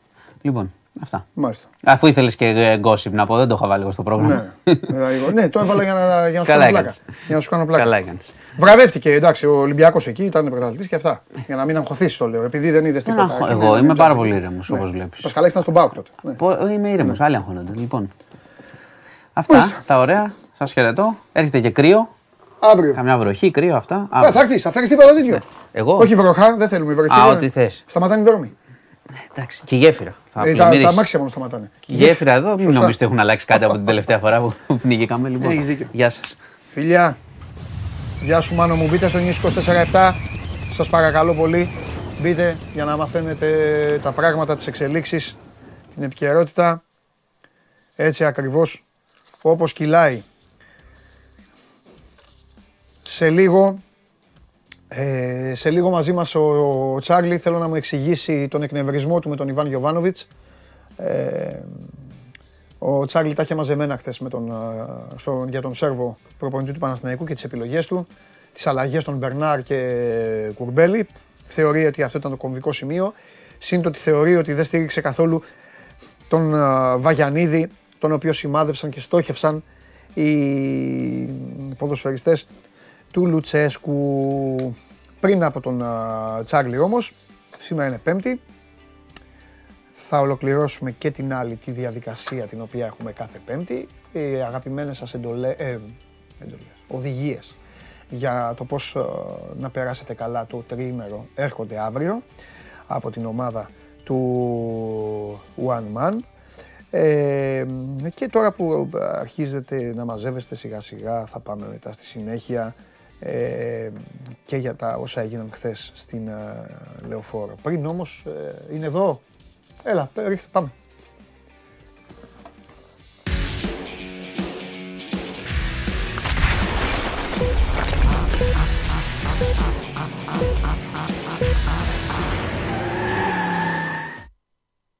Γεια σας, γεια σας. Τι έγινε; Τι κάνουμε, τρι, κάτι τριήμερο, τι τριήμερο. Είπες τώρα. Ε, έρχονται εδώ ο Κανελόπουλος με τον Αμπατζή και προτείνουν τριμεράκια. Ε, ε, τι- όχι, τι να κάνουν το τρίμερο. Α, αυτά τα τριμέρα. Γιάννης Λιμνέος, ο άνθρωπος ο οποίος φέρνει όλα αυτά τα οποία ποτέ δεν θα τα ευχαριστηθούμε. Γιατί ρε; Τι; Κοίταξε να δεις. Ε, πάντα ευχαριστούμε. Με Το τα- με τα- τα αυτοκίνητο λεφτά που κάνουμε. πρώτα απ' όλα είναι όνειρο. Δεν θα ονορευτείς ποτέ ένα ψυγείο, δεν θα ονορευτείς ποτέ ένα ποδήλατο, ε, ένα ηχοσύστημα, ένα κινητό. Το αυτοκίνητο είναι όνειρο. Πάντα θα έχουμε ένα αυτοκίνητο να κάνουμε τη δουλειά μας και πάντα θα θέλουμε να πάρουμε ένα καλύτερο. Εντάξει, γιατί δεν είναι κακό αυτό. Κακό είναι που ακριβώνουν συνεχώ αυτοκίνητα. Εγώ τα λέω εδώ και δύο χρόνια. Μην περιμένετε. Αν θέλετε αυτοκίνητα, αγοράστε τώρα. Τα αυτοκίνητα δεν θα φτηνίνουν, δυστυχώς. Και δεν είναι ότι κάποιοι κερδίζουν από αυτό. Δηλαδή, οι εταιρείες δεν βγάζουν ε, παραπάνω κέρδος από αυτό. Οι εταιρείες βγάζουν πάνω κάτω τα ίδια κέρδη και με τα δυσκολία θα βγάζουν πέρα, πιστέψτε με. Ε, είναι φουλενταλού όλα αυτές οι αύξησει ε, τιμών και δυστυχώς δεν θα αναστραφεί το κλίμα. Και το 23 κάπως έτσι θα κινηθεί με τις ίδιες δυσκολίε στι παραδόσεις, με τις ίδιες καθυστερήσεις στα καινούργια αυτοκίνητα. Τι καθυστερήσεις; Παίρνεις αυτοκίνητο, παραγγέλνεις ένα αυτοκίνητο τώρα Ναι. και θα σου έρθει μετά από 1,5 χρόνο. Καθυστέρηση, δεν είναι αυτό. Άμα σου έχουν πει όμως ποτέ θα έρθει, δεν θα έρθουν. Ακόμα και αυτό δεν είναι δεδομένο. Γιατί συμβαίνει κάτι στην Κίνα, έχουν COVID. Στην Κίνα παράγονται ακόμα τσιπάκια. τι με Μπορεί νοιάζει; να κλείσει ένα εργοστάσιο και μια εβδομάδα. Εγώ στην Ελλάδα μένω. Εσύ στην Ελλάδα μένεις, το αυτοκίνητό σου μόλις έρχεται από Γερμανία που περίμενε ένα τσιπάκι από την Κίνα, το οποίο τσιπάκι θα καθυστερήσει να κατασκευαστεί γιατί έκλεισε το εργοστάσιο λόγω COVID. Κανένας δεν κερδίζει, εσύ χάνεις. Γιάννη, Καλώς ήρθατε. Γιάννη. Ήρθαμε ευχάριστα, ευχάριστα νέα. ρωτάει Αυτό- ένας φίλος, γιατί νομίζω μόνο για τα ποδόσφαιρα ρωτάει ο λαός. Ρωτάει ένας φίλος, πού είναι ρε, α, ε, τη γνώμη σου για το νέο Volkswagen Taigo. Είναι, Δεν του το έχουν δώσει ακόμα να το οδηγήσει. Είναι ένα εξαιρετικό μικρό αυτοκίνητο. Ουσιαστικά είναι το T-Cross, ένα μικρό SUV της ε, Volkswagen, το πιο μικρό στην γάμα, ε, το οποίο είναι compact εξωτερικά και με πολύ καλή πρακτικότητα εσωτερικά. Η εσωτερική του χώρη δηλαδή είναι και μεγάλη αλλά και διαμορφώνονται πολύ, με πολλούς τρόπους. Είναι πολύ, πολύ, ένα πολύ καλό αυτοκίνητο για την πόλη και για ταξιδάκια, γιατί εντάξει, το κινητήρας του είναι 1115 άλογα, έχει ροπή γιατί είναι turbo, είναι οικονομικό, ε, πολύ καλή επιλογή. Λοιπόν, μου άρεσε πάρα πολύ το ερώτημα και μου άρεσε πάρα πολύ και η απάντηση του Γιάννη και επειδή τώρα μου ήρθε στο μυαλό, από εδώ και στο εξής, όσοι έχετε σκοπό να αγοράσετε αυτοκίνητο, θα το καταλάβω εγώ. Θα βάζει φίλτρο. Ενώ όχι, ρε παιδί μου, μην αρχίζουν και ρωτάνε τώρα ε, έτσι για πλάκα. Κάποιοι μπορεί να έχουν ή να Εντάξει, βρίσκονται μπορεί κάποιος μεταξύ, να ενδιαφέρεται όμως. ή να βρίσκονται μεταξύ δύο αυτοκινήτων. Στείλτε και θα το μεταφέρω εγώ εδώ στο γιατρό. Εδώ θα τα Πες τα λέμε. δικά σου. Και άμα στείλει κανένας τώρα που ενδιαφέρεται πραγματικά να πάρει, κανένα. Και να θα πούμε τους πω. τις Τώρα, άμα με ευλογίες. ρωτάνε, ε, πες για το. Ποιο ήταν το άλλο, το, το, που, το Volvo, δεν ήταν αυτό; Το σε 40. Αυτό που φύγα. Άμα ρωτάνε για αυτό, δεν θα είναι ψέμα τώρα. Σιγά μην. Γιατί; 80.000. Μην το λες. Α, ε, τι, με βλέπουν φτωχοί άνθρωποι. Με βλέπουν άνθρωποι. Μας με διαβάζουν κάμα όμως τώρα, όλο, του όλο λαού. των ειδών. Και να σου πω και κάτι, είναι αυτό που σου λέω. Μπορεί κάποιος να αγοράζει ε, το μικρό 640 και να γουστάρει το σε 40 το γρήγορο. Ναι. Δεν- Δεν σημαίνει ότι δεν θα θέλει να διαβάσει γι' αυτό, να ενημερωθεί γι' αυτό. Ωραία. Εμείς γι' αυτό. Λέγε, γιατί τώρα γράφουμε. έχουν κάποιες ερωτήσεις που θέλω να τις κάνω. Α, ωραία. Ε, πάμε. Όχι, Αφού λέγε, είναι έχεις αυτό. τίποτα. Ε, Τι να σου πω. Για Άμα το- δεν έχεις, δεν με νοιάζει. Καλύτερα. Γιατί αυτά που φέρνεις δεν τα καταλαβαίνει και κανείς. Καλό. Εγώ λέω να ξεκινήσουμε από αυτά που ενδιαφέρεται να μάθει ο κόσμος τώρα. Ρε φίλε, ο κόσμος Και μετά ενδιαφέρεται να να πούμε. μάθει τι έχει γίνει στην Τούμπα. Αλλά εγώ θέλω να σε, θέλω να σε εκμεταλλευτώ. Δεν θέλω οκ. να φάμε όλοι μας τη νύχτα. Όχι, εντάξει. δηλαδή, ρωτάει ένας τύπος εδώ. Εσύ τώρα μην μου κάνεις ανάλυση νύχτας. Ρωτάει ένας. Υβριδικό, ηλεκτρικό, βενζίνη, δίζελ; Μπαμ, μπαμ, πες. Δεν υπάρχει απάντηση. Μπράβο, Έτσι, τέλεια. Πάμε σε αυτό. Έχει να Τέλεια. κάνει με το τι χρήση κάνεις στο αυτοκίνητό σου, πού φτάνει το budget σου. Δεν, είναι, δεν υπάρχει Ωραία. στάνταρ Ο απάντηση. Μιχάλης θέλει να πάρει το Hyundai Kona. Υπάρχει. Δεν υπάρχει. Πλάκα κάνουνε. Εκτός αν εννοεί μεταχειρισμένο. Με Ε, κλειστά τα μάτια. Προφανώς. Μεταχειρισμένο με κλειστά τα μάτια. Καινούριο δεν υπάρχει. Εκτός αν υπάρχει κάποιο στόκ ξεχασμένο, ε, το αυτοκίνητο έχει σταματήσει και έχετε καινούριο. Ωραία. Ωραία. Και τελευταία για σήμερα. Στις 30.000 ευρώ. Έλα, είναι πολύ ωραία ερώτηση αυτή. Γουστάρω πάντα αυτόν που λέει πόσα μπορεί να διαθέσει. Ε, ναι. Έτσι είναι το σωστό. Από εκεί ξεκινάμε. Έτσι είναι το σωστό. Στις 30.000 ευρώ να του κάνουμε μία-δύο προτάσεις για SUV. Πήγαινε Mercedes. Στις 30.000. Αλλά χωρίς να βάζει φορτώματα. Από εκεί ξεκινάμε. Ποια μέσα τι 40.000. Γιατί η GLA πόσο έχει; GLA, η 180, α, ε, ναι. μια- Η 180 πόσο έχει; Εκεί είναι. Πρόσεχε να δεις τώρα. Αλλά μην Για- πας, για- για μην πας εκεί οικογενειακό- αρχίζεις, γιατί αυτοί έτσι λένε. Σου λένε, θέλετε να βάλουμε και αυτό και αυτό και, και το 30 είναι σχετικό γιατί όλο μπαίνουν κάτι. Δηλαδή ναι. πινακίδες. Έτσι. Τώρα αν, ο- αν ο άνθρωπος έχει 30 όλα, για SUV εντάξει υπάρχουν πάρα πολλά. Ε, για premium, πάνω από τα 30 θα ξεκινάει η GLA η facelift ε, και είναι πολύ καλή επιλογή. Πολύ καλή επιλογή. Ενώ, μα αφού έχει 30 γι' αυτό Για- το, του τον ανέβασα τον πύχη. Για οικογενειακό με σούπερ άνεση, εγώ θα βλέπα και το C5 το Recross, Citroën. Ε, για ευρυδικό με πολύ καλούς χώρους και οικονομία θα βλέπα μια πολύ ιδιαίτερη περίπτωση το Honda HRV. Αυτά, αυτά ώρα που συζητάμε 30+, έτσι. Γιατί πάμε σε μικρότερα, στην ε, προηγούμενη κατηγορία, τα BSUV, ε, θα βλέπα το Ford το Puma, το ευρυδικό. Αυτό ρώτησα. Αυτά μου έρχονται στο μυαλό μου Ωραία. ε, πολύ γρήγορα, εντάχει. Θα την εκμεταλλευτώ εγώ αυτή την ενότητα της εκπομπής. Να- λοιπόν, να πούμε με την αυτοκινητοβιομηχανίες θα μου, θα μου δίνετε αυτοκίνητα και θα σπρώχνω εγώ. Σπρώχνω. Όχι, θα ρωτάνε δεν- αυτοί, δεν θα τα λέω, κάνουμε «Α, αυτά, δεν τα κάνουμε Δεν αυτά». πειράζει αυτός να τα κάνει, τα κάνω εγώ. Δεν Αν τα δεν τα κάνουμε κάνει. Ε, βέβαια, τι να τα κάνει. Κάθε εβδομάδα μαλαμάξι είναι. Εμείς οι φουκαράδες. Λοιπόν, εγώ τα κάνω. Λέγε. Με την ευκαιρία να πούμε ότι στο Sport 24 Ναι. θα βρείτε και τιμές καινούριων μοντέλων και δοκιμές καινούριων μοντέλων. Ναι. Όπως την Alfa Romeo Tonale, τον Ναι. 160 ίππων που δοκιμάσαμε την προηγούμενη εβδομάδα. Μπορεί να μας δείχνουν τα παιδιά φωτογραφίες. Είχαμε δοκιμάσει το καλοκαίρι την υβριδική έκδοση Θυμάμαι. ε, 1500 turbo των 130 ίππων. Ναι. Το ίδιο setup, 1500 turbo με ηλεκτροκινητήρα, ε, μπαταρία κτλ. βγαίνει αναβαθμισμένο με 160 ίππους και Ωραία. πολύ πιο πλούσιο πακέτο εξοπλισμού. Ναι. Ε, εδώ να πω ότι όταν λέμε για Alfa Romeo μιλάμε για Sport SUV, έτσι, Ναι. το οποίο, τον οποίο όρο ε, το αυτοκίνητο εκπληρώνει και με το Ναι, στήσιμό ωραίο του είναι, και ωραίο. με τις επιδόσεις του 0 σε 8,8 δευτερόλεπτα και κατανάλωση 6 λίτρα στα 100 χιλιόμετρα λόγω της ευρυδικής τεχνολογίας που έχει. Πού το έχεις πάει εδώ; Εδώ είμαστε στη...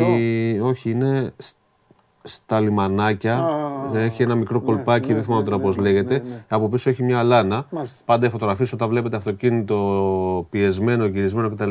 είναι σε πολύ safe περιβάλλον. Δεν πάμε να κάνουμε ε, στον δρόμο καφριλίκια. Ναι, αυτά, που, αυτά που λέμε εδώ να μην κάνουμε δεν θα τα δείχνουμε. Έτσι είναι όλα σε ελεγχόμενο περιβάλλον. Τα κάνουμε όταν τα δείχνουμε. Ναι, Είναι ναι, ή δικό σε μας. κλειστό δρόμο Ναι. ή σε δρόμο που δεν υπάρχει κίνηση. Ναι.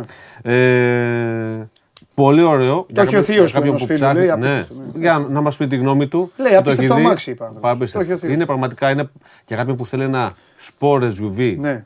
Χωρίς όμως να κάνει θυσίες σε χώρους, πρακτικότητα, ποιότητα. Ποιοτικά είναι εξαιρετικό το αυτοκίνητο μέσα. Πόσο, πόσο; Ε, πρόσεχε να δεις. Αυτό βγαίνει μόνο πολύ πλούσιο. Όταν Ξεκινάει ξεκινάς με πρόλογο, 40, ε, ναι. έρχεται, το- έρχεται η Ευρωπαλιά. Ναι. 47.000 ευρώ ξεκινάει, ναι. Υπάρχει βέβαια και έκδοση των 130 ύπων που δεν υστερεί πολύ σε επιδόσεις που ξεκινάει από 38,5 έτσι. Μάλιστα, εντάξει. Πάντα. Και με καλό εξοπλισμό. Γιάννη Χατζάκη, τι δουλειά κάνει ο θείος σου, να γίνουμε φίλοι; Λοιπόν, Να σου δείξω δύο αυτοκίνητα, αυτοκίνητα που ήρθαν χθες προχθές. Είναι δείξτε τα μου, ρε διαθέσιμα φίλε. για παραγγελία. Εδώ έρχεται τον παλαδί μας και μου δείχνει και δεν καταλαβαίνω τίποτα. Δεν θα μου δείξεις εσύ που Το πρώτο καταλαβαίνω. θα το καταλάβεις. Δεν δουλεύει. Όχι, εσύ να καταλαβαίνω τι και να μου δείξεις. θα μου πεις τι σου θυμίζει το πρώτο αυτοκίνητο. Τι σου θυμίζει αυτό; Σου θυμίζει. Κάτι βανάκια που μπαίναμε Μπράβο. μικροί στο χωριό και μας πηγαίνανε στα μοναστήρια. Volkswagen Bully ή Τα καλοκαίρια. Και εγώ Transporter έβριζα. ή τα Φένα, το θυμάσαι; Το transporter. Μπράβο. Είχε ο Μπόρμπας με ένα τέτοιο, με ένα μόλι. Και έλεγα εγώ, έρχομαι να κάνω διακοπές στο χωριό για να πηγαίνετε στα βουνά. και έβριζα. Και ξέρναγα. Ε, Ήμουν εκείνο, ο Γκρινιάρης, εντάξει. εγώ και ξέρναγα. Μέσα στο transporter. Α, έτσι, ε. Ναι. Ε, δεν ήθελα να φεύγω. Πάντα. Να πηγαίνω. Αφού Πάντα είμαι στη στο θάλασσα αυτοκίνητο τώρα, να ή- φεύγω από τη θάλασσα, να πηγαίνω τώρα στα βουνά, στα μοναστήρια, επειδή θέλει η γιαγιά μου τώρα και οι κόρε της και αυτά. Ε, πάμε. Η ηλεκτροκίνηση Μην μας αρχίσω αναφέρνει τώρα. τον Bully Τα λοιπόν πινελίκια. στην επικαιρότητα. Αυτό είναι Ναι. ολο- ολοκένουργιο Ναι. μόνο ηλεκτρικό ε, Volkswagen που αντλεί έμπνευση από το Bully, Α, ωραίο είναι. Transporter, όμως. τα Πολύ Fena ωραίο κτλ. είναι. Πολύ ωραίο, πολύ γουστόζικο. Ε, Και στα χρώματα που να πάει ο Αρναούτογλου με τον ε, κυτρινό μαύρο σκηνοθέτη, να πάνε βόλτα. Προφανώς βγαίνει και μονόχρωμο, Ναι. αλλά βγαίνει και σε διχρωμίες που θυμίζουν Ναι. το, Ναι, ναι, ναι. το, το θρηλυκό transporter, Ναι. έτσι, τα αφένα. Ναι. Ε, 204, 204 άλογα, ε, τέσσερις διχρωμίες, αφού αναφέρθηκες στις Μπράβο. Διχρωμίες. Απλά τώρα αυτό είναι, δεν είναι αυτό που θυμάσαι εσύ που πήγε στο χωριό σου και σε πήγαινε ο μπάρμπα σου Ναι, στα βουνά. ναι. Είναι premium, είναι, Ναι. θα είναι αυτοκίνητο που απευθύνεται σε λίγους. Δηλαδή δεν είναι το ηλεκτρικό που θα πάρεις για να μετακινήσει εσύ κάθε μέρα. Οκ. Αν και είναι πολύ πρακτικό και τεράστιους χώρους. Για δείξτε Θα το. βγει και εφταθέσιο. Ε, αυτό ξεκίνησε να διατίθεται στην Ελλάδα, να ξέρεις. Πόσο; 58-500 ξεκινάει με την επιδότηση. Καλοτάξιδο. Ναι. Το δεύτερο είναι το αυτοκίνητο της χρονιάς στην Ευρώπη. Ψηφίστηκε. Κομπάς. Jeep Avenger. Είναι και αυτό αμυγός ηλεκτρικό αρχικά. Θα έρθει και με κινητήρες. Μπροστά είναι σαν στο το μέλλον. Compass, ε. Ε, είναι Jeep. Ναι, άλλο λέω, μπροστά. Ναι. Το Wrangler που είχα δεν ήταν έτσι. Ήταν ναι, άλλο. εντάξει, Αυτό είναι, σου λέω. είναι Jeep. ε, δεν, έχω να πω, περισσότερο δεν δρόμο. έχω να πω τίποτα για αυτή την εταιρεία παρά μόνο να γονατίσω και να υποκληθώ. Τίποτα άλλο. Να σου πω τώρα, αυτό Τίποτα που άλλο. βλέπεις είναι καινούριο. Είναι το πρώτο ηλεκτρικό Jeep. Ναι. Ψηφίστηκε αυτοκίνητο της χρονιάς στην Ευρώπη. Δικαίως. Ε, είναι και το πρώτο Jeep που παίρνει αυτόν τον τίτλο. Ναι. Ε, ηλεκτρικό με 156 ύπους, 400 χιλιόμετρα αυτονομία Ναι. και με δυνατότητες off-road παρότι ηλεκτρικό και μπροστιοκίνητο. Έχει συστήματα πάνω της Jeep που θέλει να καφιέται η Jeep ότι παιδιά εμένα τα αυτοκίνητά μου θα πηγαίνουν και off-road δεδομένων πάντα των αναλογιών. Ναι. Αφού αυτή έτσι. είναι η Πόσο εταιρεία θα αυτή. έδινες στην Ελλάδα γιατί έχουμε τιμή. Είναι ήδη διαθέσιμο για παραγγελία. Πόσο να δώσει κάποιος για να το πάρει. Ναι, με δεδομένου των συνθήκων, έτσι, ότι οι τιμές έχουν ακριβήνει, είναι Jeep, είναι ηλεκτρικό. Δεν το συζητάμε. Ρε. Πες. Πάνω από 50.000. Εντάξει.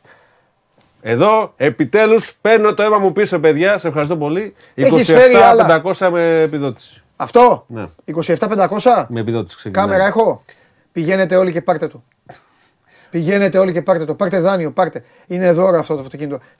27.500 τώρα με επιδότηση αυτό το αυτοκίνητο. Πηγαίνετε, πάρτε. το. Και φέρνει τώρα άλλα αυτοκίνητα. Φέρνει άλλα που αυτό περνάει από πάνω τους. Δεν τα βλέπει. Σε παρακαλώ τώρα. Είσαι λίγο Jeep. Είμαι φανατικός. Jeep για Jeep, Ήταν ε. το όνειρό μου, ήταν Jeep το για όνειρό Jeep. μου να πάρω Wrangler. Πήρα. Wrangler το οδήγησα, δεν μπορούσα να το κρατήσω πολύ. Οι φίλοι του Χωριανόπουλου κανόνισαν γι' αυτό. Ο Νόνο Ήτο. Ε, με φόρους και με τέτοια. Ήταν το... Θα το πω μάλλον, θα το πω, θα, δεν έχω πρόβλημα. Ε, το πήρα κανονικά τότε που το παίρναν όλοι. Έβαλα ένα δάνειο. Μην νομίζετε δηλαδή κανείς ότι. Έβαλα ένα δάνειο. Όπως οι περισσότεροι. Είχα. πέθ- Έφυγε ο πατέρας μου από τη ζωή. Είχα και το αυτοκίνητο του πατέρα μου. Είχα και μία SLK. Είχες. Τα πήρε η Jeep. Όχι, τα πήρε, τα πήρε. Τα έδωσα. Α, τα έδωσε όλα για να πάρεις το. Τα έδωσα, Wrangler. έδωσα και είχα λίγα χρήματα. Δεν, το, δεν μου δημιούργησε κανένα πρόβλημα όμως η εταιρεία τότε.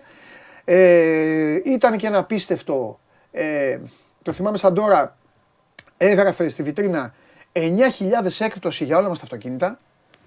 Εκείνη την εποχή έτσι ήταν.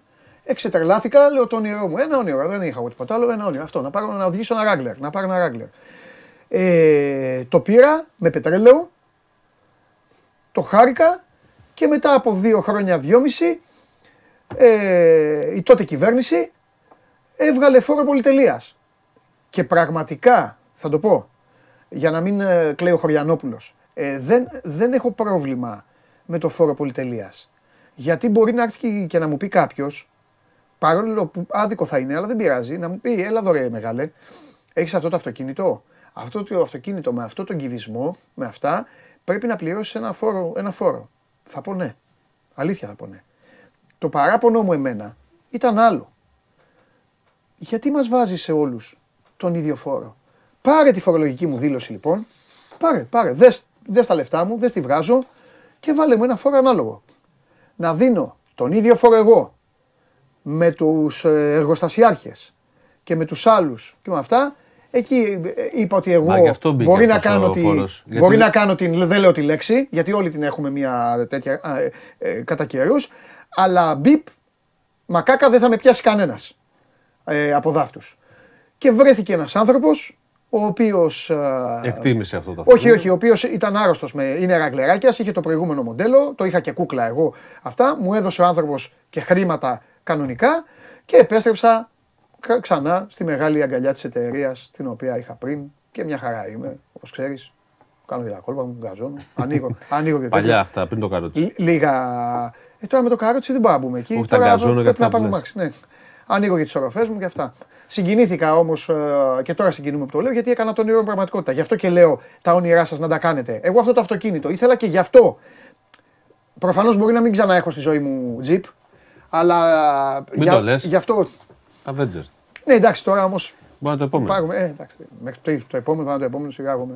Λοιπόν, ε, γι' αυτό όσοι μπορείτε να πάρετε ένα τέτοιο αυτοκίνητο, να πάρετε ένα τέτοιο αυτοκίνητο. Δεν βλέπει κανένα. Αρχοντιά στο δρόμο, δι... Αμερικανιά. Τέλος. Τελειώνουν όλα. Μόνο αυτό έχω να σου πω.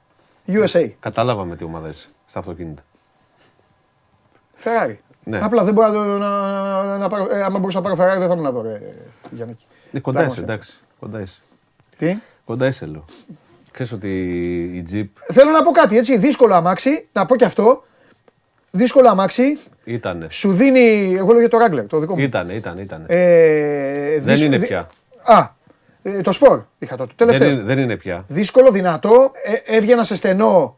Σταμάταγα εγώ στο στόπ κανονικά και έτρεμε ακόμη και νταλίκα όταν εμφανιζόταν. Ήταν σαν να ήμουν στον πόλεμο δηλαδή. Δύσκολο αμάξι. Μέσα η πίσω μη, δεν περνάγανε και καλά.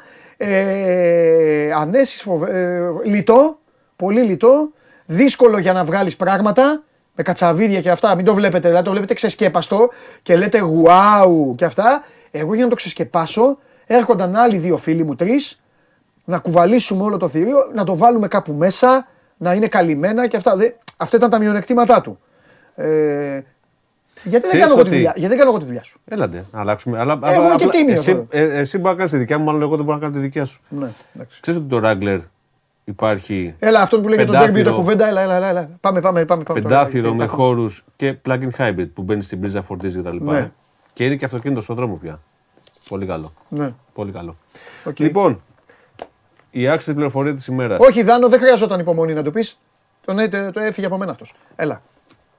Ξέρεις πώς βγήκε η πινακίδα stop; Ε, Ε, από, Η τα πινακίδα προφυ- stop; από τα προφυλακτικά. όχι, ρε, προηγήθηκε η πινακίδα. stop. Έμεινες όμως. Προηγήθηκε. σε πάγωσα λίγο. Προηγήθηκε. Εννοείται, ρε, πλάκας Γιατί σου κάνω. η πινακίδα stop Ναι. χρονολογείται, σύμφωνα με το μύθο, από το 1915. Και πώς προέκυψε; Από ένα τροχονόμο στο Detroit, στην Αμερική, Ηνωμένες Πολιτείες Αμερικής, ο οποίος ε, στη βάρδιά του σε ένα πολυσύγναστο δρόμο, ε, σε αυτό το δρόμο γινόντουσαν πολλά ατυχήματα. Το 1915, έτσι, πόσα αυτοκίνητα υπήρχαν τότε, υπήρχαν όμως. Και ε, αποφάσισε ότι έκοψε, πήρε ένα κοντραπλακέ, έκοψε τις γωνίες, οπότε έγινε οχτάγωνο, γιατί για να είναι πιο εύκολα διάκριτο, να μην είναι σαν όλες τις άλλες πινακίδες, έγραψε πάνω stop και την έβαλε στε- σε μια διασταύρωση. Είδε να μειώνονται θεαματικά τα ατυχήματα συγκ- στο συγκεκριμένο σημείο και σε ένα χρόνο μέσα αυτή η πινακίδα έγινε επίσημη, άρχισε και επεκτηνόταν και στις ε, διπλανές πόλεις Ναι. και έχει μείνει από τότε το stop που ξέρουμε σήμερα. Μάλιστα. Ευχαριστώ πάρα πολύ. Νομίζω, μήπως να μην έρθω στην επόμενη εκπομπή, να τα πει εσύ μόνος. Όχι, σίγουρα δεν θα έρθει ο Χωριανόπουλος. Λοιπόν, συγγνώμη από το Μάνο. Όχι, εσύ Καλή γιατί συνέχεια. Εγώ, το, ε, εγώ έκανα τε- τέτοιο. Εγώ έκανα ε, ε, ε, ε, επί πολιτικών ε, τέτοιου. Είπα την ιστορία αυτοκίνητου μου. Μάλλον είχαμε ενδιαφέρον. Φιλιά, Καλή Γιάννη. συνέχεια. Γιάννης Λιμνέος, ο ένας και μοναδικός, πάντα μαζί μας. Και προχωράμε τώρα. Πάμε, θέλω να μάθω αν έχει ηρεμήσει ο Τσάρλι.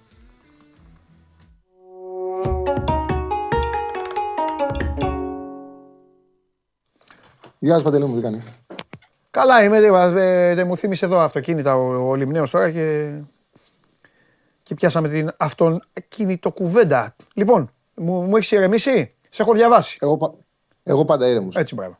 Σε έχω διαβάσει, να ξέρεις, λέω ο Τσάρλι για να μην τελειώνει. Κάποτε έλεγα για τον εαυτό μου.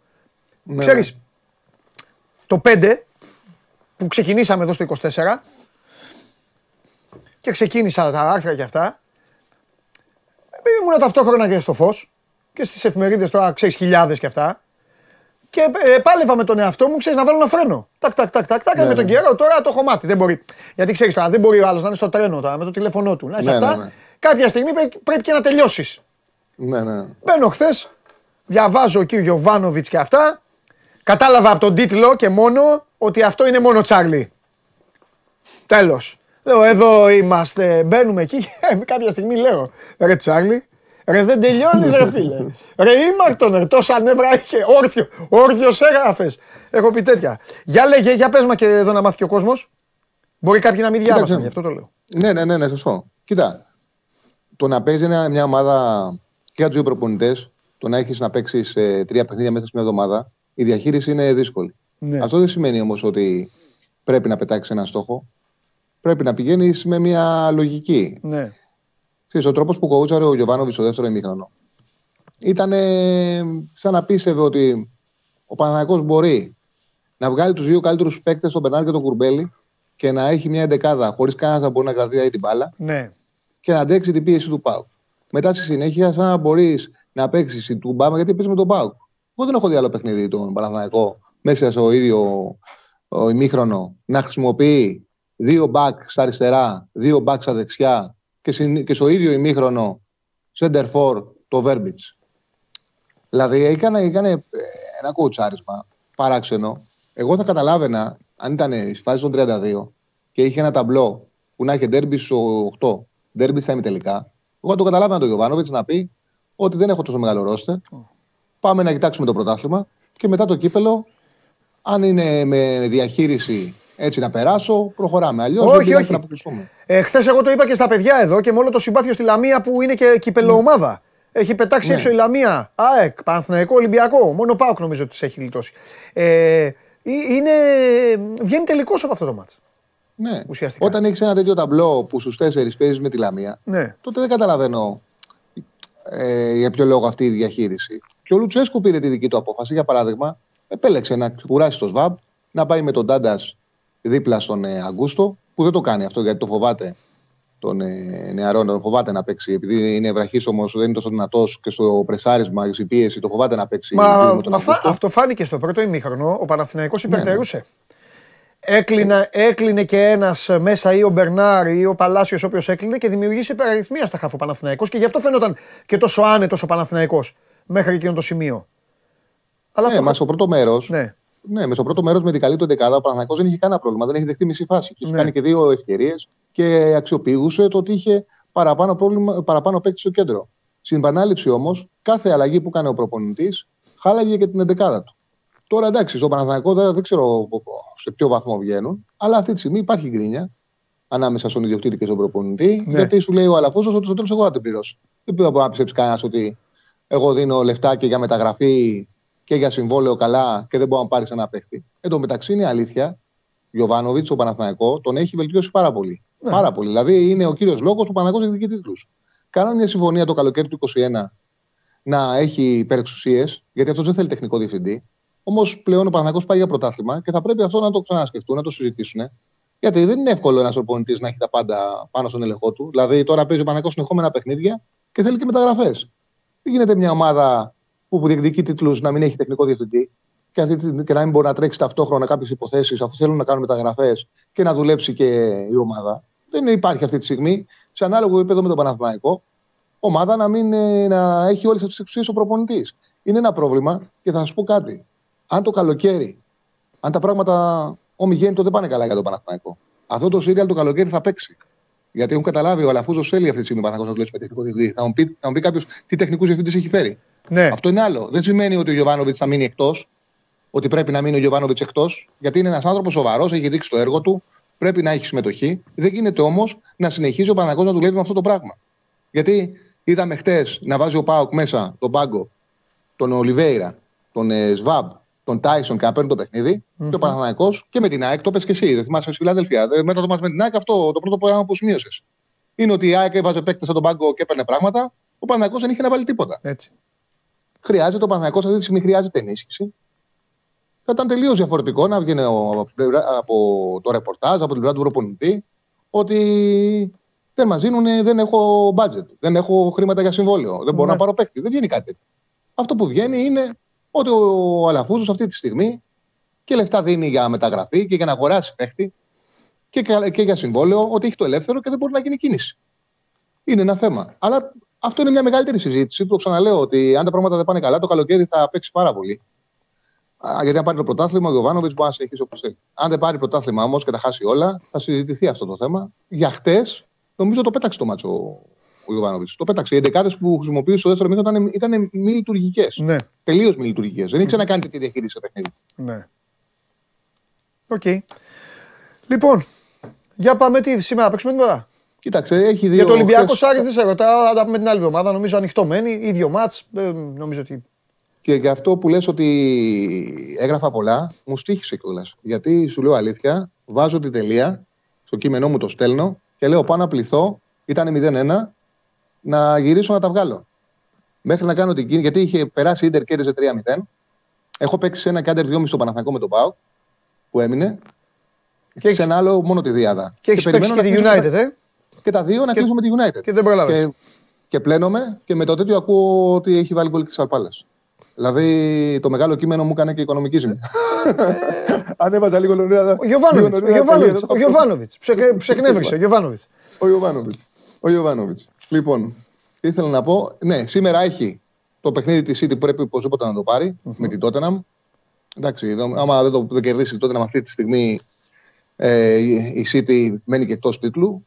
Έχει την υποχρέωση να κερδίσει. Ε, η Tottenham έχει πρόβλημα, δέχεται στα τελευταία 9 παιχνίδια, σε 8 έχει φάει από 2 τέρματα και πάνω. Έχει μεγάλο πρόβλημα η αμυνά της. Ε, παίζει στον Άσο, το βάζει με over 1,5, πηγαίνει στα όρια του 1,60. Εντάξει, δύο φαβοροί θα επιλέξω σήμερα και, θα τα, πω- και τα δύο θα πάμε με over 1,5. Πλησιάζω 1,60. Και στο κύπελο έχουν αποκλειστεί πολύ καλές ομάδες. Στο κύπελο Ιταλίας και όλοι το διεκδικούν. Η Αταλάντα υποδέχεται την ε, Σπέτσια. Είναι φορμαρισμένη η Αταλάντα. Έβαλε 8 γκολ Σαλενιτάνα. Έχει κερδίσει ένα-δύο από την, ε, την Πολώνια. Και οι παίκτες, οι επιθετικοί, ο Μποκά, ο Χιούλαντ, οι ποδοσφαιριστές που έχει πάρει πηγαίνουν πολύ καλά το τελευταίο διάστημα. Έχουν βρει φόρμα, σκοράρουν. Παίζει με τη Σπέτσια με over 1,5 και αυτό πάει στα όρια του 1,60. Αυτά τα δύο, Αταλάντα Σπέτσια άσο over 1,5. City τότε να μάσω over 1,5. Ε, αυτό το παρολί είναι για σήμερα. Ωραία. Εντάξει, Τσάρλι μου, τέλεια. Θα τα πούμε αύριο που έχουμε γεμάτη, γεμάτη μέρα. Ναι, ναι. Και Ναι, ναι, έχω- ε, τάπες Παπαγιάννη, over 1,5 είναι πάρα πολύ ψηλά η απόδοση. Παίζει κοντά, αν εξαιρέσεις τα τρίποτα τα, τα, τα τρελά που κάνουν, σε όλες τις υπόλοιπες φάσεις τους πηγαίνουν σε κάτι τρελά drive και νομίζω ότι θα σταματήσει πια να παρασύρεται ο Γιώργος ψηλά γιατί δεν του βγαίνει, τον χτυπάνε στα πόδια. Ε, οι δύο τάπες του Παπαγιάννη μου αρέσουν πάρα πολύ. Δεν το λέω. προ- Με λίγα λεφτά παίξτε το, μην, μην σας καταστρέψω. Συν τα ε, δίποντα εκτελεσμένα του Μύρωτιτς και αυτά. Αυτά που ετοιμάζεις δηλαδή τώρα, επειδή δεν θέλω να κάνω προαναγγελίες. Αυτά που ετοιμάζεις με κάτι τρίγκες, θα τα κατακεραυνώσω να ξέρεις. Αυτό σκεφτόμουν. Ότι δεν Θα υπάρχει κατακεραυνώσω τίποτα αυτά. Την Παρασκευή θα υποφέρεις. Θα βγαίνεις εδώ. Άκου. Οι Παρασκευές θα είναι μαρτύριο για σένα. Θα βγαίνεις εδώ και θα δίνεις τα ταμεία.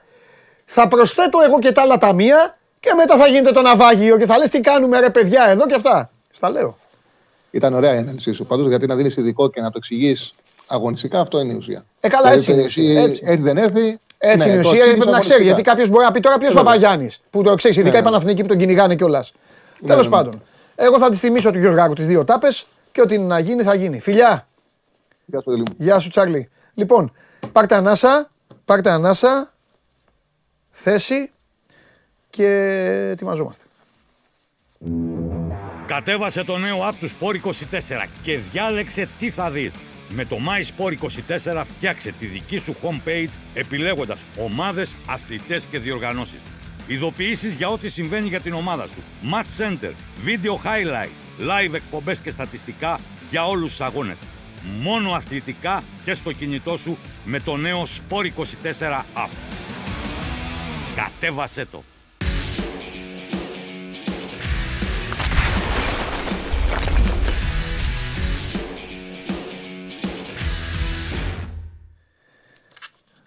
Χαίρετε. Χαίρετε.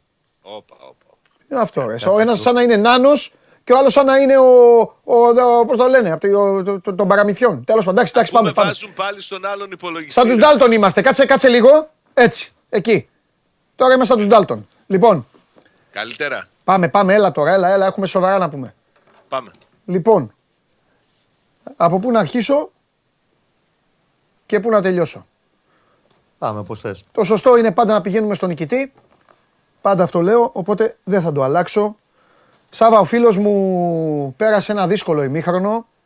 Η επιλογή που ξέρεις ότι και εγώ με τον Τάντας είμαι, η επιλογή με τον Τάντας ε, ε, έδωσε μπόσικα πράγματα στον Παναθηναϊκό. Έμπαινε ή ο Παλάσιος ή ο Μπερνάρ κυρίως. Υπή- Υπήρχε στα χαφ μια υπεραριθμία. Τα είπα πριν και στον Τζάρλι, σας ζαλίζω λίγο γιατί δεν έχω μιλήσει. Περίμενε εσάς. Εξ αρχής υπήρχε υπεραριθμία. Έχεις δίκιο. Λοιπόν, ναι, υπήρχε αυτή η υπεραριθμία. Στο δεύτερο ημίχρονο όμως, δηλαδή το πρώτο ημίχρονο δεν σου φώναζε τι θα γίνει στο δεύτερο. Στο δεύτερο ημίχρονο, πέρα από όλα αυτά, πέρα από τις αλλαγές του Παναθηναϊκού, είδα και έναν Πάοκ να βάζει το γήπεδο στο παιχνίδι, να ανεβαίνει, να ενθουσιάζεται, να γυρνάει το διακόπτη και να έχει πάρει ένα σκορ ασφαλείας μέχρι εκεί. Γιατί Ναι. με ρώτησε, με ρώτησε ένας φίλος όταν ξεκίνησε η εκπομπή, μου λέει: Δίνεις πέναντι στον Παναθηναϊκό; Και του είπα σαφέστατα. 2-0. Το ίδιο. ίδιο σκορ. 2-0 και πάει μέχρι τα πέναλτι. Δεν έχει δηλαδή να γίνει κάτι. Αν και τώρα καλό είναι να ξεχάσουν και οι δύο το κύπελο και να κοιτάξουν λίγο την Κυριακή. Θέλω να μου πεις λοιπόν πώς το, ε, πώς το, βλέπουν, πώς το είδαν στον Πάοκ το παιχνίδι. Αυτό έχει σημασία, όχι τι είδα εγώ.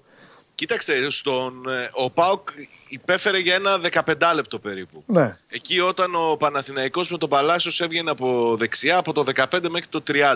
ναι. Χωρίς να δημιουργεί ευκαιρίες στο υπόλοιπο διάστημα του πρώτου ημιχρόνου εντάξει, δεν κινδύνευε από τον Παναθηναϊκό. Εκείνο το διάστημα όμως που είχε ο Τσέριν το δοκάρι, που είχε μια-δυο φορές ανεβάσματα από τα δεξιά ο Παναθηναϊκός, δυσκολεύτηκε ο, ο Πάοκ. Νομίζω ότι ο Λουτσέσκου και στο ημίχρονο μίλησε στους ποδοσφαιριστές τους, του, τους είπε να εφαρμόσουν το πλάνο που είχαν εξ αρχής συμφωνήσει και για μένα έπεσε, πο- έπαιξε πολύ σημαντικό ρόλο το γεγονός ότι ξεκίνησε το δεύτερο ημίχρονο με μια πολύ καλή συνεργασία ε, ανάμεσα σε Κωνσταντέλια και Ζίβκοβιτς που ε, ξύπνησε και τον κόσμο, έβαλε όλο τον κόσμο και στο, στο παιχνίδι.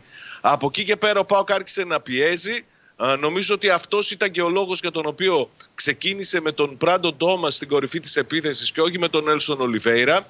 Ε, να θέλει να έχει δηλαδή ένα ποδοσφαιριστή ο οποίος μπορεί να μην έχει κράτημα μπάλας, μπορεί να μην έχει την εκτελεστική ικανότητα του Πορτογάλου, μπορεί να μην ανοίγει διαδρόμους για τους συμπαίκτες του, αλλά τρέχει ασταμάτα και πιέζει. Γιατί η πίεση που άσκησαν στο δεύτερο ημίχρονο ο Κωνσταντέλιας με τον Μπράντο Τόμας μαζί στα, στα μπακ του Παναθηναϊκού ήταν ε, παρημιώδης. Ναι. Και νομίζω ότι σε μεγάλο βαθμό του έδωσε και το, και το παιχνίδι. Ναι.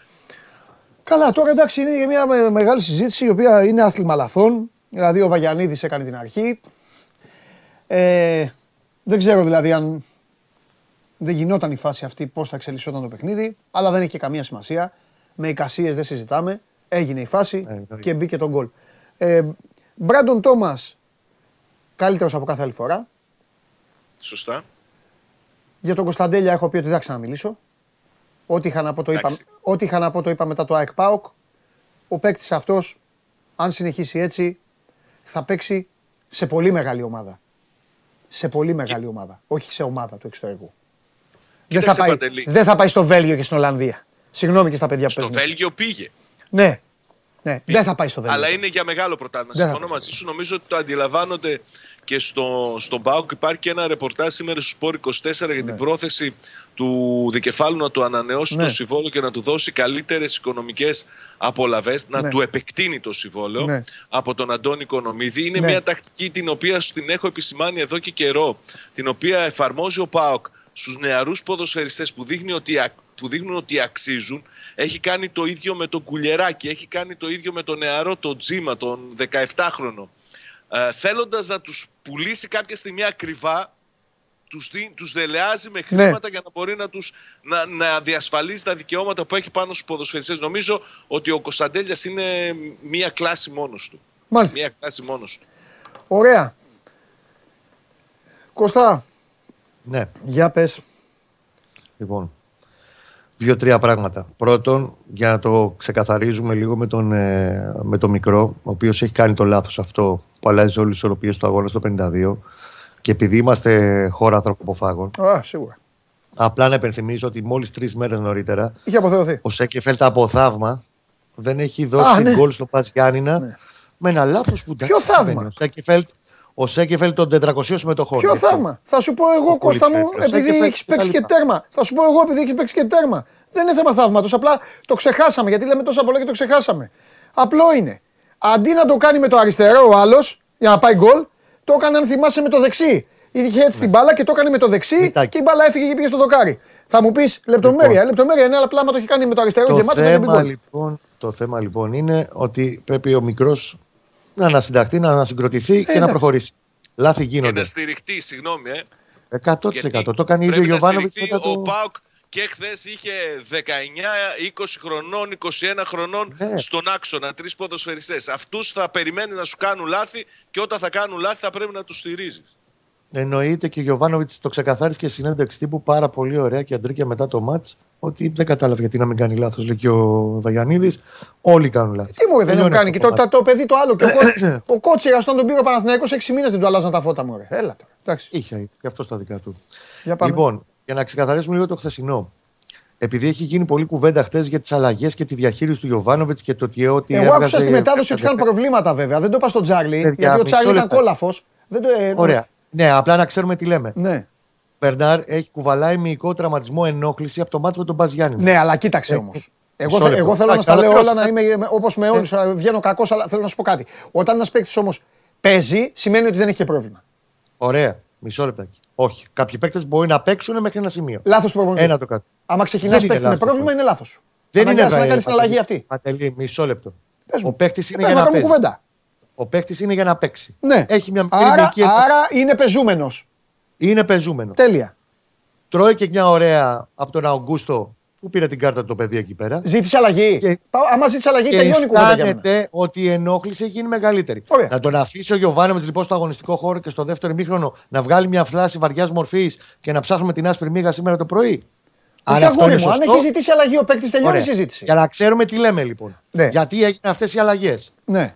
Είναι άλλο θέμα ότι ο Παναθηναϊκός έχει αργήσει τρομακτικά στο να εμπλουτίσει το ρόστερ του και να φέρει περισσότερες ποιοτικές επιλογές, που είναι άλλη κουβέντα και θα την κάνουμε σε λίγο αυτή, και είναι άλλο για τη διαχείριση του τεσσινού αγώνα. Απλά, Στον πάγκο δεν, ξαναλέω- δεν είναι το Λεβαντόφσκι και το Φανί Στεντρόι. Απλά ξαναλέω, Εννοείται.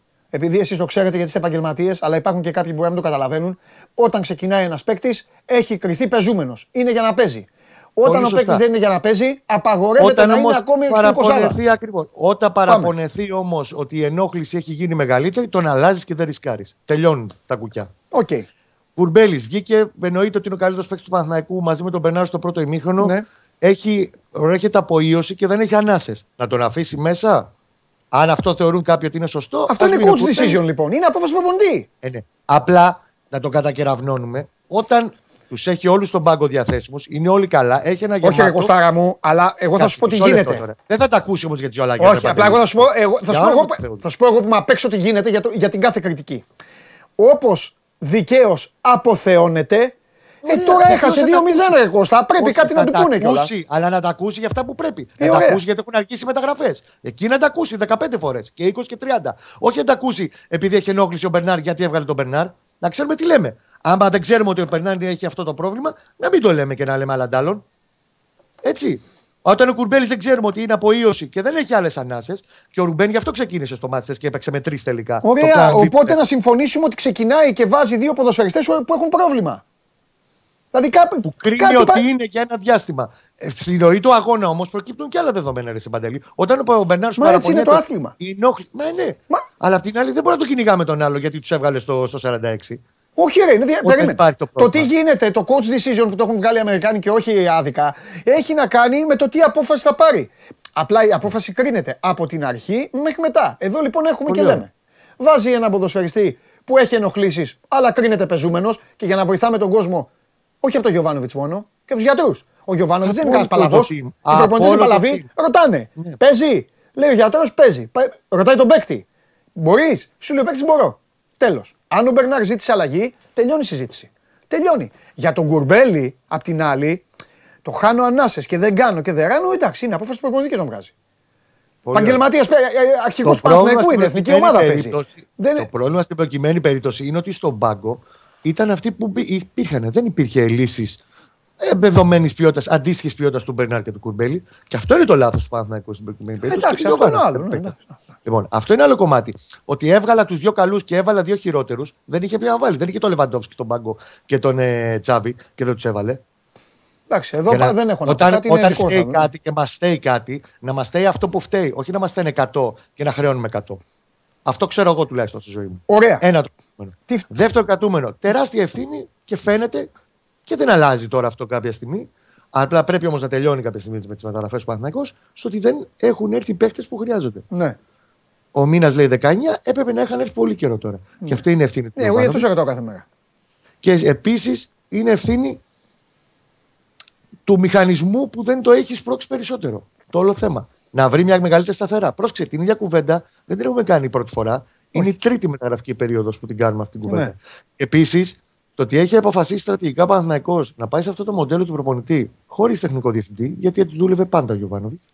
Ε, αν αύριο και το πρωί ξυπνήσει ο Αλαφούζος και πει ότι πάμε να φέρω τεχνικό διευθυντή το Σάβα, ο Γιωβάνοβιτ δεν θα είναι στον πάγκο του Παναθηναϊκού. Ανάλογα τι θέλει από εκεί πέρα ο καθένας. Όχι, ο, ο, Τσα- ο Τσάρλι, ε, σε αυτό επειδή το επισήμανε ο Τσάρλι και το λες, ο Τσάρλι απλά είπε ότι αν ο Παναθηναϊκός τελικά δεν πάρει το πρωτάθλημα, αυτό Ωραία. σίγουρα θα πει στο τραπέζι.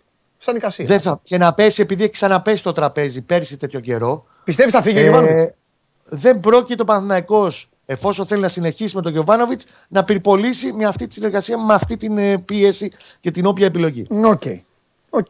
Είναι ξεκάθαρο αυτό. Εντάξει. Γιατί το ίδιο η ίδια κουβέντα κάναμε πέρσι το καιρό το Παναθηναϊκός για δεκαετέ. Ναι. Και λέγαμε ναι, αλλά ναι, το έχει αλλάξει, αλλά έχει δεκαετέ. Οκ, γιατί ξεχνάμε και εύκολα. Καμιά φορά σε, ίσως, ε, σε- ξέρεις, ε, αξίζει και Πογιάτος και Μπόλωνη και τέτοια. Αυτό ξέρω εγώ. Γιατί ξεχνάμε πάρα πολύ εύκολα και στην, στη στραβή και στην, ε, στο όποιο κακό φεγγάρι έρχεται η ισοπαίδωση. Οκ, κανένα πρόβλημα. Έτσι είμαστε γενικά ως, ε, ως λαός, οπότε δεν μου κάνει εντύπωση. Πες μου κάτι το άλλο. ζητούμενο πλέον είναι ο Παναθηναϊκός να ξαναβρει την ισορροπία Ναι. του και πρέπει να το κάνει άμεσα. Ναι. Για την Κυριακή πρέπει να βγάλει αντίδραση. Ναι. Την Κυριακή θα έχει και το Σπόραρ, θα έχει και τον Μπερνάρ. Επίσης δεν είχε και το Σπόραρ χθες, έτσι. Άλλος με ιό που έμεινε στο ξενοδοχείο. Ε, Είναι που είναι λειψό το ρόστερ από επιλογές. Έχεις και μείον τρεις παίκτες ξαφνικά σε ένα δεύτερο ημίχρονο που ο ΠΑΟΚ βγαίνει. Γίνεται και το λάθος που γίνεται, αλλά Ναι. γενικά σου δίνει μια αίσθηση ο Πάουκ μπαίνει πολύ καλύτερα στο δεύτερο μήχρονο. Ναι. Και ο Παναθηναϊκός είναι γεμάτος ανασφάλειες γιατί δεν έχει τον παίκτη να του κρατήσει την μπάλα. Ωραία, ρε Κώστα. Είναι, ε, ε, ε, μου έβγαλες τώρα παλιά 80 μέτρων και εγώ δεν είμαι χασογκόλης. Ο Παναθηναϊκός έχει μισό κιλό διαφορά.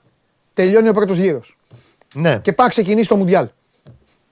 Και φεύγετε και πηγαίνετε στην Κύπρο 15 μέρες. Ναι, 10. Και από ε, όσες να ήταν. Και από τότε μέχρι τώρα συζητάμε λοιπόν για όλα αυτά. Για τις ανάγκες το ένα το άλλο. Πες μου λοιπόν ευθέως. Γιατί δεν τα έχει κάνει; Ποιος φταίει; Γιατί έτσι λειτουργεί. Ρε Παντελή, τώρα τον μάθαμε τον Γιωβάνοβιτς. Ωραία. Χθες ήρθε. ήρθε άρα, χθες το πρωί. άρα τώρα, μισό λεπτό δεν πειράζει. Ωραία, κουβέντα Στο κάνουμε. ότι καθυστερούν Άρα οι τώρα φταίει το μεταγραφές, σουρωτήρι. θα γίνουν. Τώρα φταίει το σουρωτήρι που το αποθεώναμε το καλοκαίρι. Γιατί το καλοκαίρι είναι και άπλετο ο Εγώ χρόνος. το σε... Άκουσα με λίγο. Υπάρχει πάντα Εγώ θέλω να βγάλουμε δύο μια όψεις άκρη του δηλαδή για νομίσματος. αυτούς που μας βλέπουν. Ναι, Για ένα ρε. λόγο. Εμένα δεν με νοιάζει. Υπάρχουν δύο όψεις του νομίσματος. Ναι. Εξαρτάται στο τι θέλει να εμπιστευτείς. Ναι. Η πρώτη όψη του νομίσματος λέει ότι έχεις ένα προπονητή ο οποίος κάνει σουρωτήρι τον όποια επιλογή, αν θα πάρει το Διαμαντόπουλο ή το Σάβα. Οκ. Και δεν θέλει να φορτώσει Μπεκ και Αγιούμπ και Παλτά την ομάδα και να τα πληρώνει κερατιάτικα. Οκ. Όπως πληρώνει χρόνια και χρόνια και κάθε φορά. Ένα λοιπόν το κρατούμενο είναι αυτό. Και δεύτερον, έχεις και ένα προπονητή ο οποίος ξέρεις ότι είναι δύσκολος και λειτουργεί έτσι. Έτσι σου έκανε και το περασμένο καλοκαίρι και τον περασμένο Γενάρη και σου έκανε και το, περα- αυτό που πέρασε Ναι. και αυτό που γίνεται. Αλλά, ναι, Έχει αλλά την να ίδια πάρει ώρα, τα- από τις 10 του Νοέμβρη, ο Κώστας ο Γουλής, 10-11 βγαίνει εδώ και λέει Ο Γενάρης, ο Γενάρης, ο Γενάρης. Ο Γενάρης. Του κάθεται του Κώστα του Γουλή, ακόμα χειρότερα. Και τελικά Δεν πάω. δεν είναι ο Γενάρης ο Γενάρης, είναι οι γιορτούλες, οι γιορτούλες, οι γιορτούλες.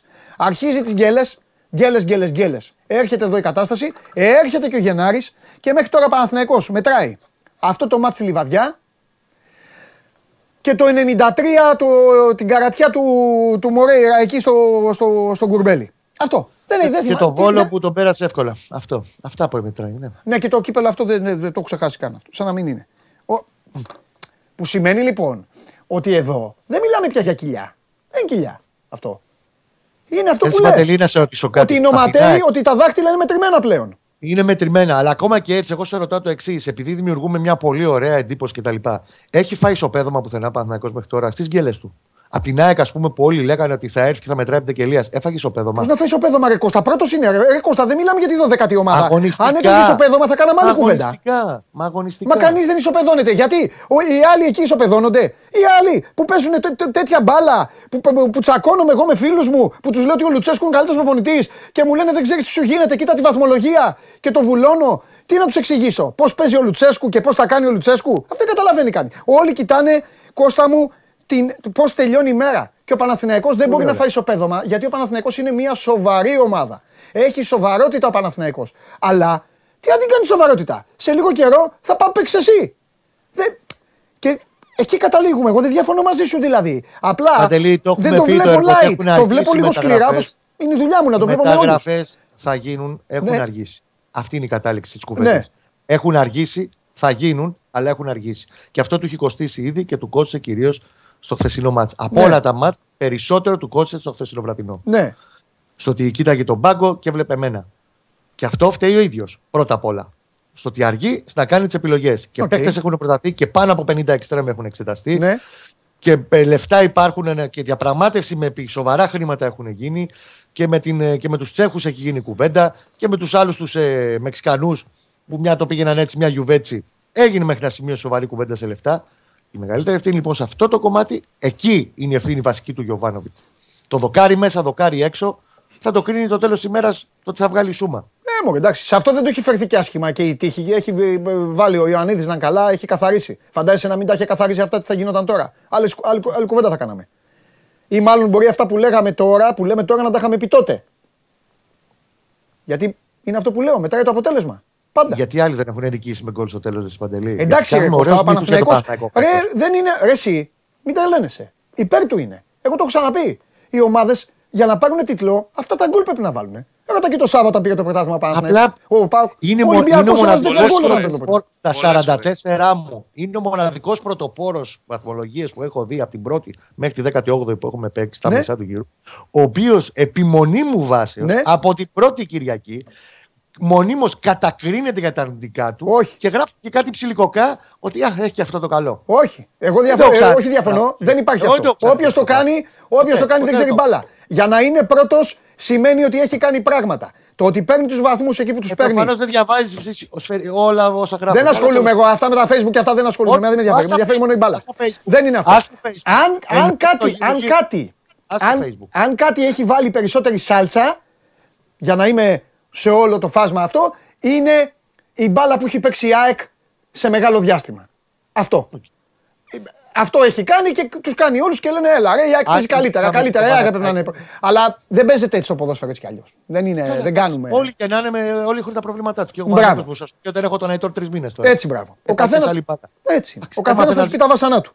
Το θέμα είναι ότι έχει καθυστερήσει να βρει τον, τε- τον παίκτη που θα παίξει θέση. Μπράβο. του. Το θέμα Και λοιπόν δεν είναι ο Παναθηναϊκός να βγάζει παραπονομιζέρια την ώρα που είναι πρώτος. Το θέμα είναι ο Παναθηναϊκός να βάλει ένα τέλος σε αυτό. Δεν είναι κοιλιά πλά- πλέον, δεν το λέω κοιλιά εγώ. Πώς να σου πω. Σε αυτό το. Αυτό το διάστημα. Αυτό, όλο, όλο αυτό που είναι. Να σου πω πώς μπορεί να το κάνει ο Παναθηναϊκός.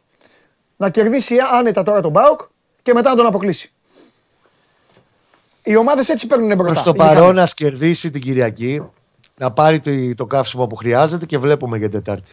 Ναι. Αυτό που πρέπει να κάνει την Κυριακή είναι να βγάλει εγωισμό. Ωραία. Πρώτα. Και τώρα η ερώτηση η οποία κανονικά πρέπει να γίνει αύριο, αλλά δεν πειράζει. Η ερώτηση του ενός εκατομμυρίου. Σάβα μου, ο Πάοκ πήρε ένα καθαρό αποτέλεσμα που του δίνει το δικαίωμα να χαμογελάει, να είναι ευχαριστημένος, να είναι ενθουσιασμένος ο κόσμος του και με ελπίδα, ελπίδα, ελπίδα. Πες μας κάτι. Πόσες πιθανότητες έχουμε την Κυριακή να δούμε ξανά ένα κανονικό Πάοκ και πόσες πάλι να δούμε το κλασικό. Ο Πάοκ οργίασε. Ελάτε στη λεωφόρο να, να, να χαρείτε. Έχουμε πολλές πιθανότητες, περισσότερες από όσες νομίζεις, να δούμε κανονικό ΠΑΟΚ και νομίζω ότι το παιχνίδι της Κυριακής για τον ΠΑΟΚ είναι η ευκαιρία του να, να φέρει τούμπα όλη τη χρονιά του. Τι εννοείς αυτό; Εννοώ Να ότι κερδίσει. ο ΠΑΟΚ να κερδίσει, ναι. Και θα βοηθήσει μετά το, την ΑΕΚ και τον Ολυμπιακό περισσότερο. Τον εαυτό τον βοηθήσει. Η ΑΕΚ και ο Ολυμπιακός. Ναι. Ξεχνάς ότι έχουν να έρθουν και αυτοί στη Θεσσαλονίκη να παίξουν. Ναι. Έτσι. Ναι. Ο Πάουκ δεν θα κοιτάξει τι θα κάνει ο, η ΑΕΚ και ο Ολυμπιακός. Ο Πάουκ κοιτάζει τον εαυτό του. Ναι. Και αν ακούγοντας εχθές τις δηλώσεις του Ρασβάλου Τσέσκου, θεωρεί κάποιος ότι ο Πάουκ και ο Ρασβάλου Τσέσκου μπορούν να συμβιβάζονται με μια καλή πορεία στα ημιτελικά ή στο τελικό του κυπέλου και να είναι όλα καλά, νομίζω ότι κάνουν λάθος. Αυτό το έχω πει Ο εγώ Πάουκ πρώτος. θα παλέψει με όσο μπορεί για να πάει όσο πιο ψηλά γίνεται σε όλες τις Ναι. διοργανώσεις. Επίσης, να σου πω κάτι, επειδή. Ε, ε, μην, μην το ξεχάσω κι αυτό. Ο φίλος μου άρχισε πάλι τα κόλπα, ε. Ποια κόλπα; Άρχισε τα κόλπα.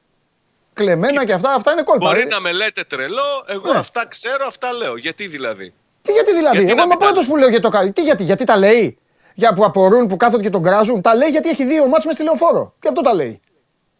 Και θα συνεχίσει να τα λέει. Εννοείται, μα είναι ο μέτρη της επικοινωνίας. Το έχουμε πει Όποιος αυτό. ασχοληθεί με τον Λουτσέσκου στη λεωφόρο θα κάνει έγκλημα. Ούτε, ούτε πρέπει να ασχοληθεί άνθρωπος μαζί του. Αυτά τα mind games τώρα είναι για Mickey Mouse. Α τα κάνουν. Εντάξει. Α τα κάνουν σε άλλες τέτοια. Όποιος ασχοληθεί πραγματικά με τον Λουτσέσκου είναι εγκληματίας πολέμου. Μην ασχολείστε. Εντάξει. Ε, φίλε. Τι διάγγελμα είναι αυτό, ρε Κώστα. Τι Μην γνώμη του ασχολείστε είπε, ρε εσύ, φίλε. Εντάξει, είπε Σάβα. ότι όποιος ασχοληθεί. Θα κάνουμε προπονητή Μα, τώρα α, που κάθεται, μα βλέπει ο τώρα Ρασβάν, ότι- παιδιά. Παιδιά, ο Ρασβάν, γι' αυτό είναι γάτα. Γιατί αυτό που λέει ο Γουλής. Απλά ο Γουλής το λέει λέει Mind τέτοιο. games τώρα να βάλει τώρα να ασχοληθεί η κερκίδα μαζί του, να απορροφήσει αλλού την πίεση, να μεταφέρει αλλού το ενδιαφέρον. Αυτό κάνει, μα Μην γι' αυτό ασχοληθεί έτσι, μπράβο. άνθρωπος. Γι' αυτό αυτό κάνει. Είναι, μα, Ούτε αυτό με τον θέλει να ίδιο, κάνει. ούτε με το σκούφο Να του. Μην βγάλει την ασχοληθεί ομάδα του, να βγάλει την ομάδα του λου- καθαρή, λουλούδι στο γήπεδο. Μπράβο, μα κάνει να μπορούσε να το κάνουν κι άλλο, κι άλλο. Εγώ το λέω αυτό. Τέλος πάντων. Εντάξει, είναι πολιτική του. Απλά Έτσι. όποιος μπει στο τρυπάκι να ασχοληθεί με όλα αυτά που λέει. Εντάξει τώρα, ήταν έγκλ- έγκλημα να το κάνει. Λοιπόν, ε, τι άλλο τώρα ήθελα να σας πω για χθες. Ε, είδατε, τίποτα, ε, είδατε τίποτα περίεργο, έλατε να κουτσομπολέψουμε, το έχω δει το μάτς καλά. Μας βασάνισε λίγο η τηλεόραση, ε, πρέπει να, βλέ- να τα βλέπουμε όλα μαζί τέλος πάντων. Το είδα καλά όμως. Ε, είδατε τίποτα που σας έκανε εντύπωση, που, δεν το, που το, το έχουμε αφήσει απ' έξω. που- Κοίταξε, δεν, ε, επειδή δεν έχει εισέρθει στο γήπεδο φέτος, Ναι, ε, νομίζω ότι αυτό που δεν μπορεί να αποτυπώσει η τηλεόραση και να το μεταφέρει ναι. είναι το, το κλίμα.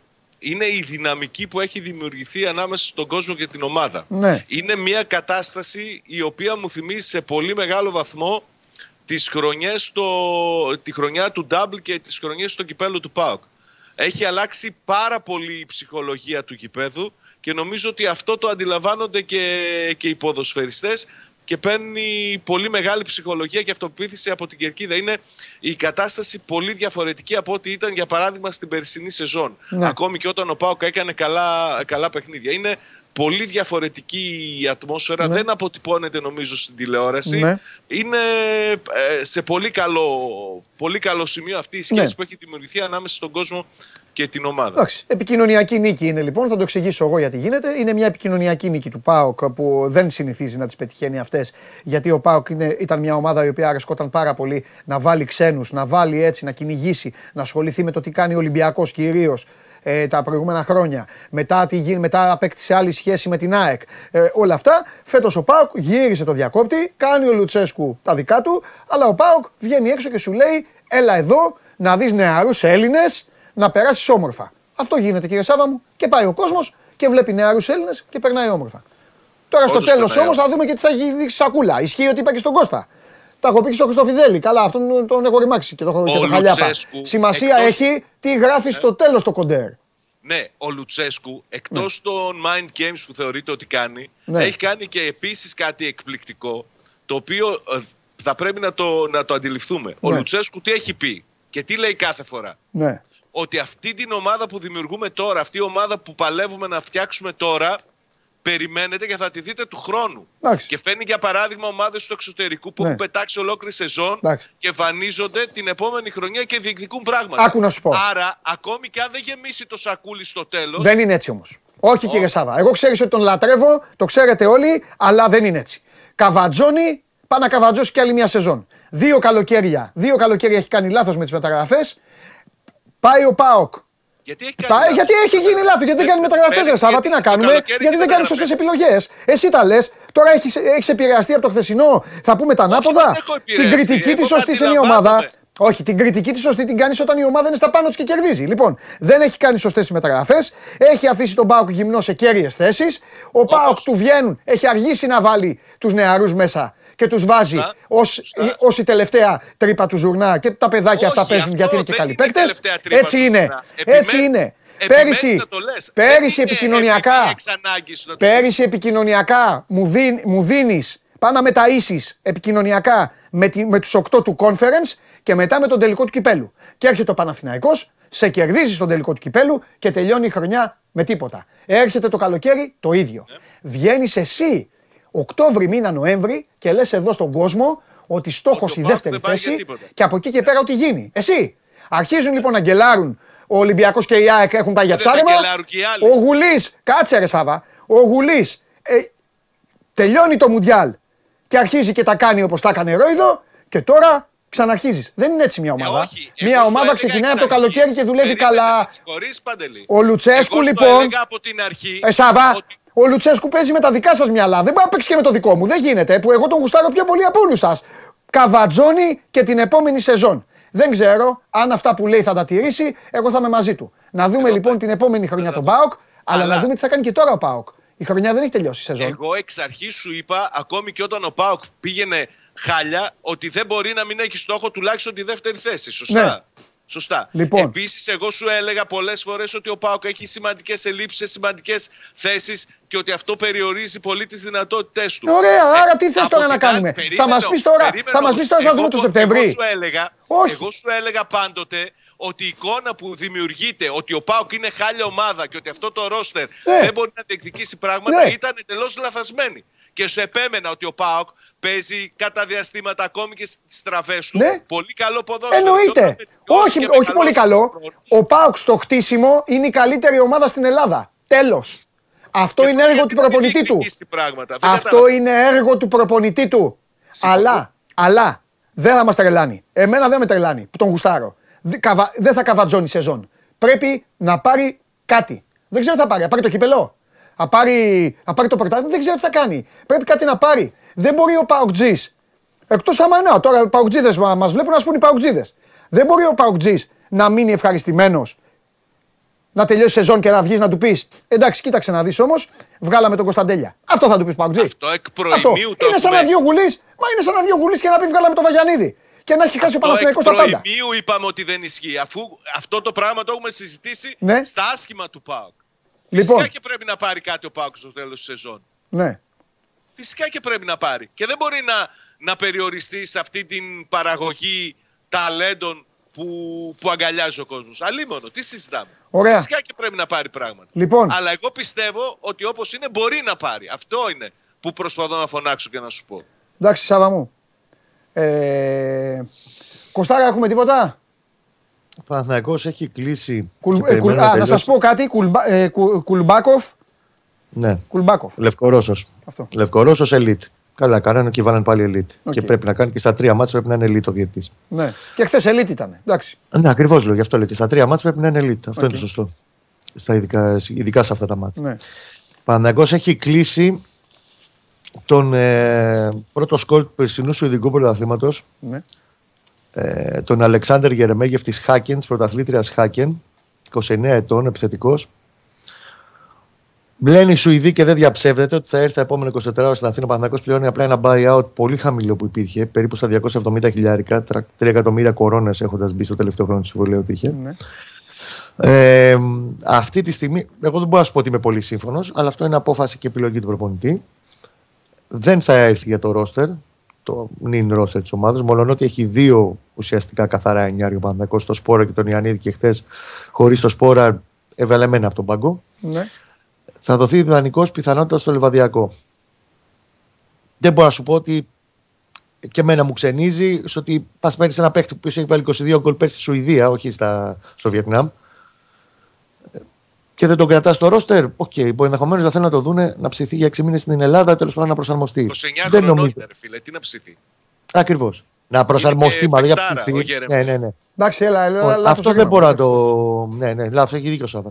Δεν μπορώ να το εξηγήσω πολύ εύκολα, οκ, αλλά είναι επιλογή του προπονητή αυτή η, η υπόθεση. Θα δούμε. Ωραία, και θέλω Εγώ να πω και αυτά κάτι λέω- τώρα σε, σε κάτι Παναθηναϊκούς τώρα. Σήμερα έχω μεγάλη όρεξη. Ε. Έχω, έχω, σήμερα έχω ξεφύγει με όλους, δεν πειράζει. Λοιπόν, πώς μου γλίτωσε ο Αγναούτογλου; Ξέρεις γιατί γλίτωσατε; Έτσι με, το, με, το- με, το- με τον Πανσεραϊκό. Θα έρθει η ώρα σας. Ε, θέλω να πω κάτι σε κάτι Παναθηναϊκούς. Μην μου στέλνετε για τον Καπετζή. Μην μου στέλνετε. Ο Σποράκ και ο Ιωαννίδης παίζουν. Ο Καπετζής παίζει στο οικογενειακό διπλό με το γουλί. Τι θέλατε να κάνει χθες δηλαδή στο- στην Τούμπα; Τι να κάνει, να τους περάσει όλους και να βάλει γκολ.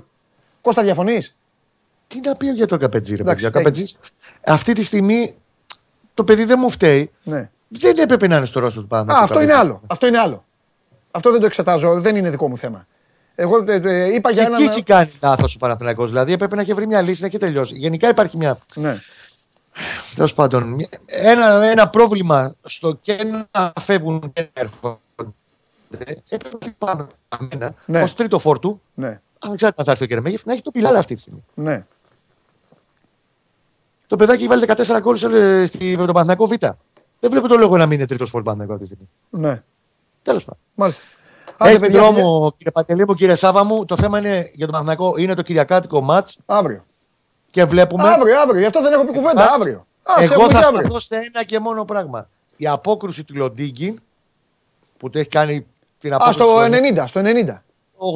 87, τι ήταν εκεί στο. Οχ, οχ, βγαίνει γυάλα, βγαίνει γυάλα. Παλιά του, του Πούχατς. Βγαίνει Θα γυάλα. την τιμονεύουμε την άλλη Πέμπτη. Όχ, όχ, όχ. Το ότι έδωσα εχθές τελικό σκορ. Δικαιώθηκε, με κάνει αδερφός. μούχτη. Έτσι. Όχι, όχι, όχι. Δικαιώθηκε ο αδερφός μου ο Σάβα. Σκορ Ένα-ένα. κανονικό, 2-0.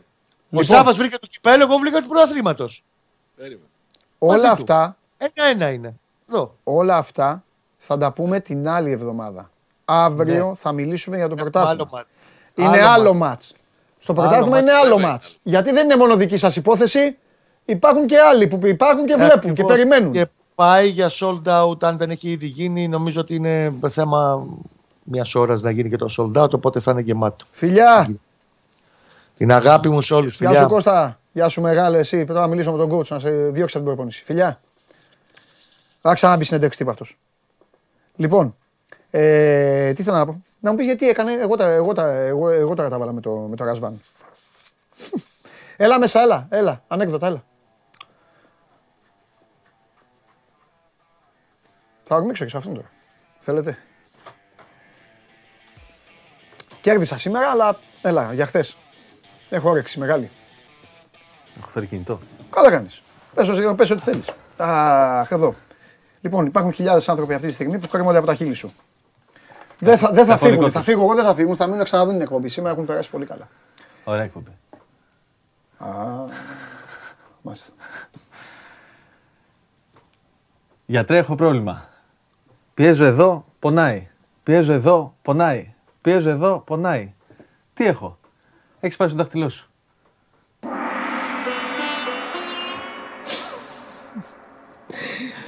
Φίλε, ξέρεις γιατί γελάω. δεν γελάω με την ουσία. Ναι. Δεν υπάρχει ουσία βασικά. Ρε, γελάω γιατί μου λες αυτό που δεν πρέπει να ακούσω. Έχω κι άλλο με γιατρό. Κάτσε να το τικάρω αυτό ότι το είπα. Δεν- α- Αυτά είναι καλύτερα να τα ανέκδοτα που λέει. Γιατρέ, κάθε φορά που πίνω τσάι, με πονάει το μάτι μου. Τι να κάνω; Να βγάλεις το κουταλάκι. Δεν ήταν καλό αυτό. Το τικάρουμε βέβαια. Δεν μπαίνει το κουταλάκι. Γελάτε την είσαι απ' έξω. Είναι μια τσιγκάνα. Τελευταίο. Άμα ξανακερδίσεις, θα ξαναμπεί. Ναι. Αύριο. Είναι μια τσιγκάνα και συναντάει στο δρόμο ένα παιδάκι. Του λέει, παιδί μου πόσο χρονών είσαι, 9 απαντάει το παιδάκι. Να σου πω το ριζικό σου. Ναι, λέει το παιδάκι. Τρία. Νικήτα φύγια.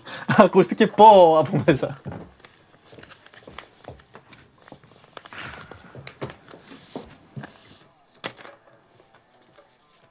Σας ευχαριστώ πάρα πολύ για την παρέα που μου κάνατε. Πέρασα υπέροχα 2,5 ώρες μαζί σας. Είμαι ο Παντελής Διαμαντόπουλος. Μείνετε στο 24 για άμεση, έγκυρη και έγκαιρη ενημέρωση.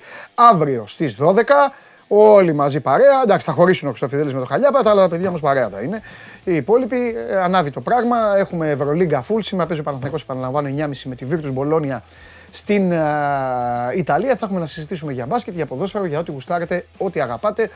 Μπατζή αύριο έχω, πρέπει να ετοιμαστώ για την Τετάρτη τώρα. Ενώ στην Παλαδίμα. Έτσι είμαι εγώ. Εγώ είμαι μεγάλη ομάδα. Ετοιμάζομαι μέρες πριν για το παιχνίδι. Φιλιά πολλά, καλή όρεξη και σε εσάς και σε μένα.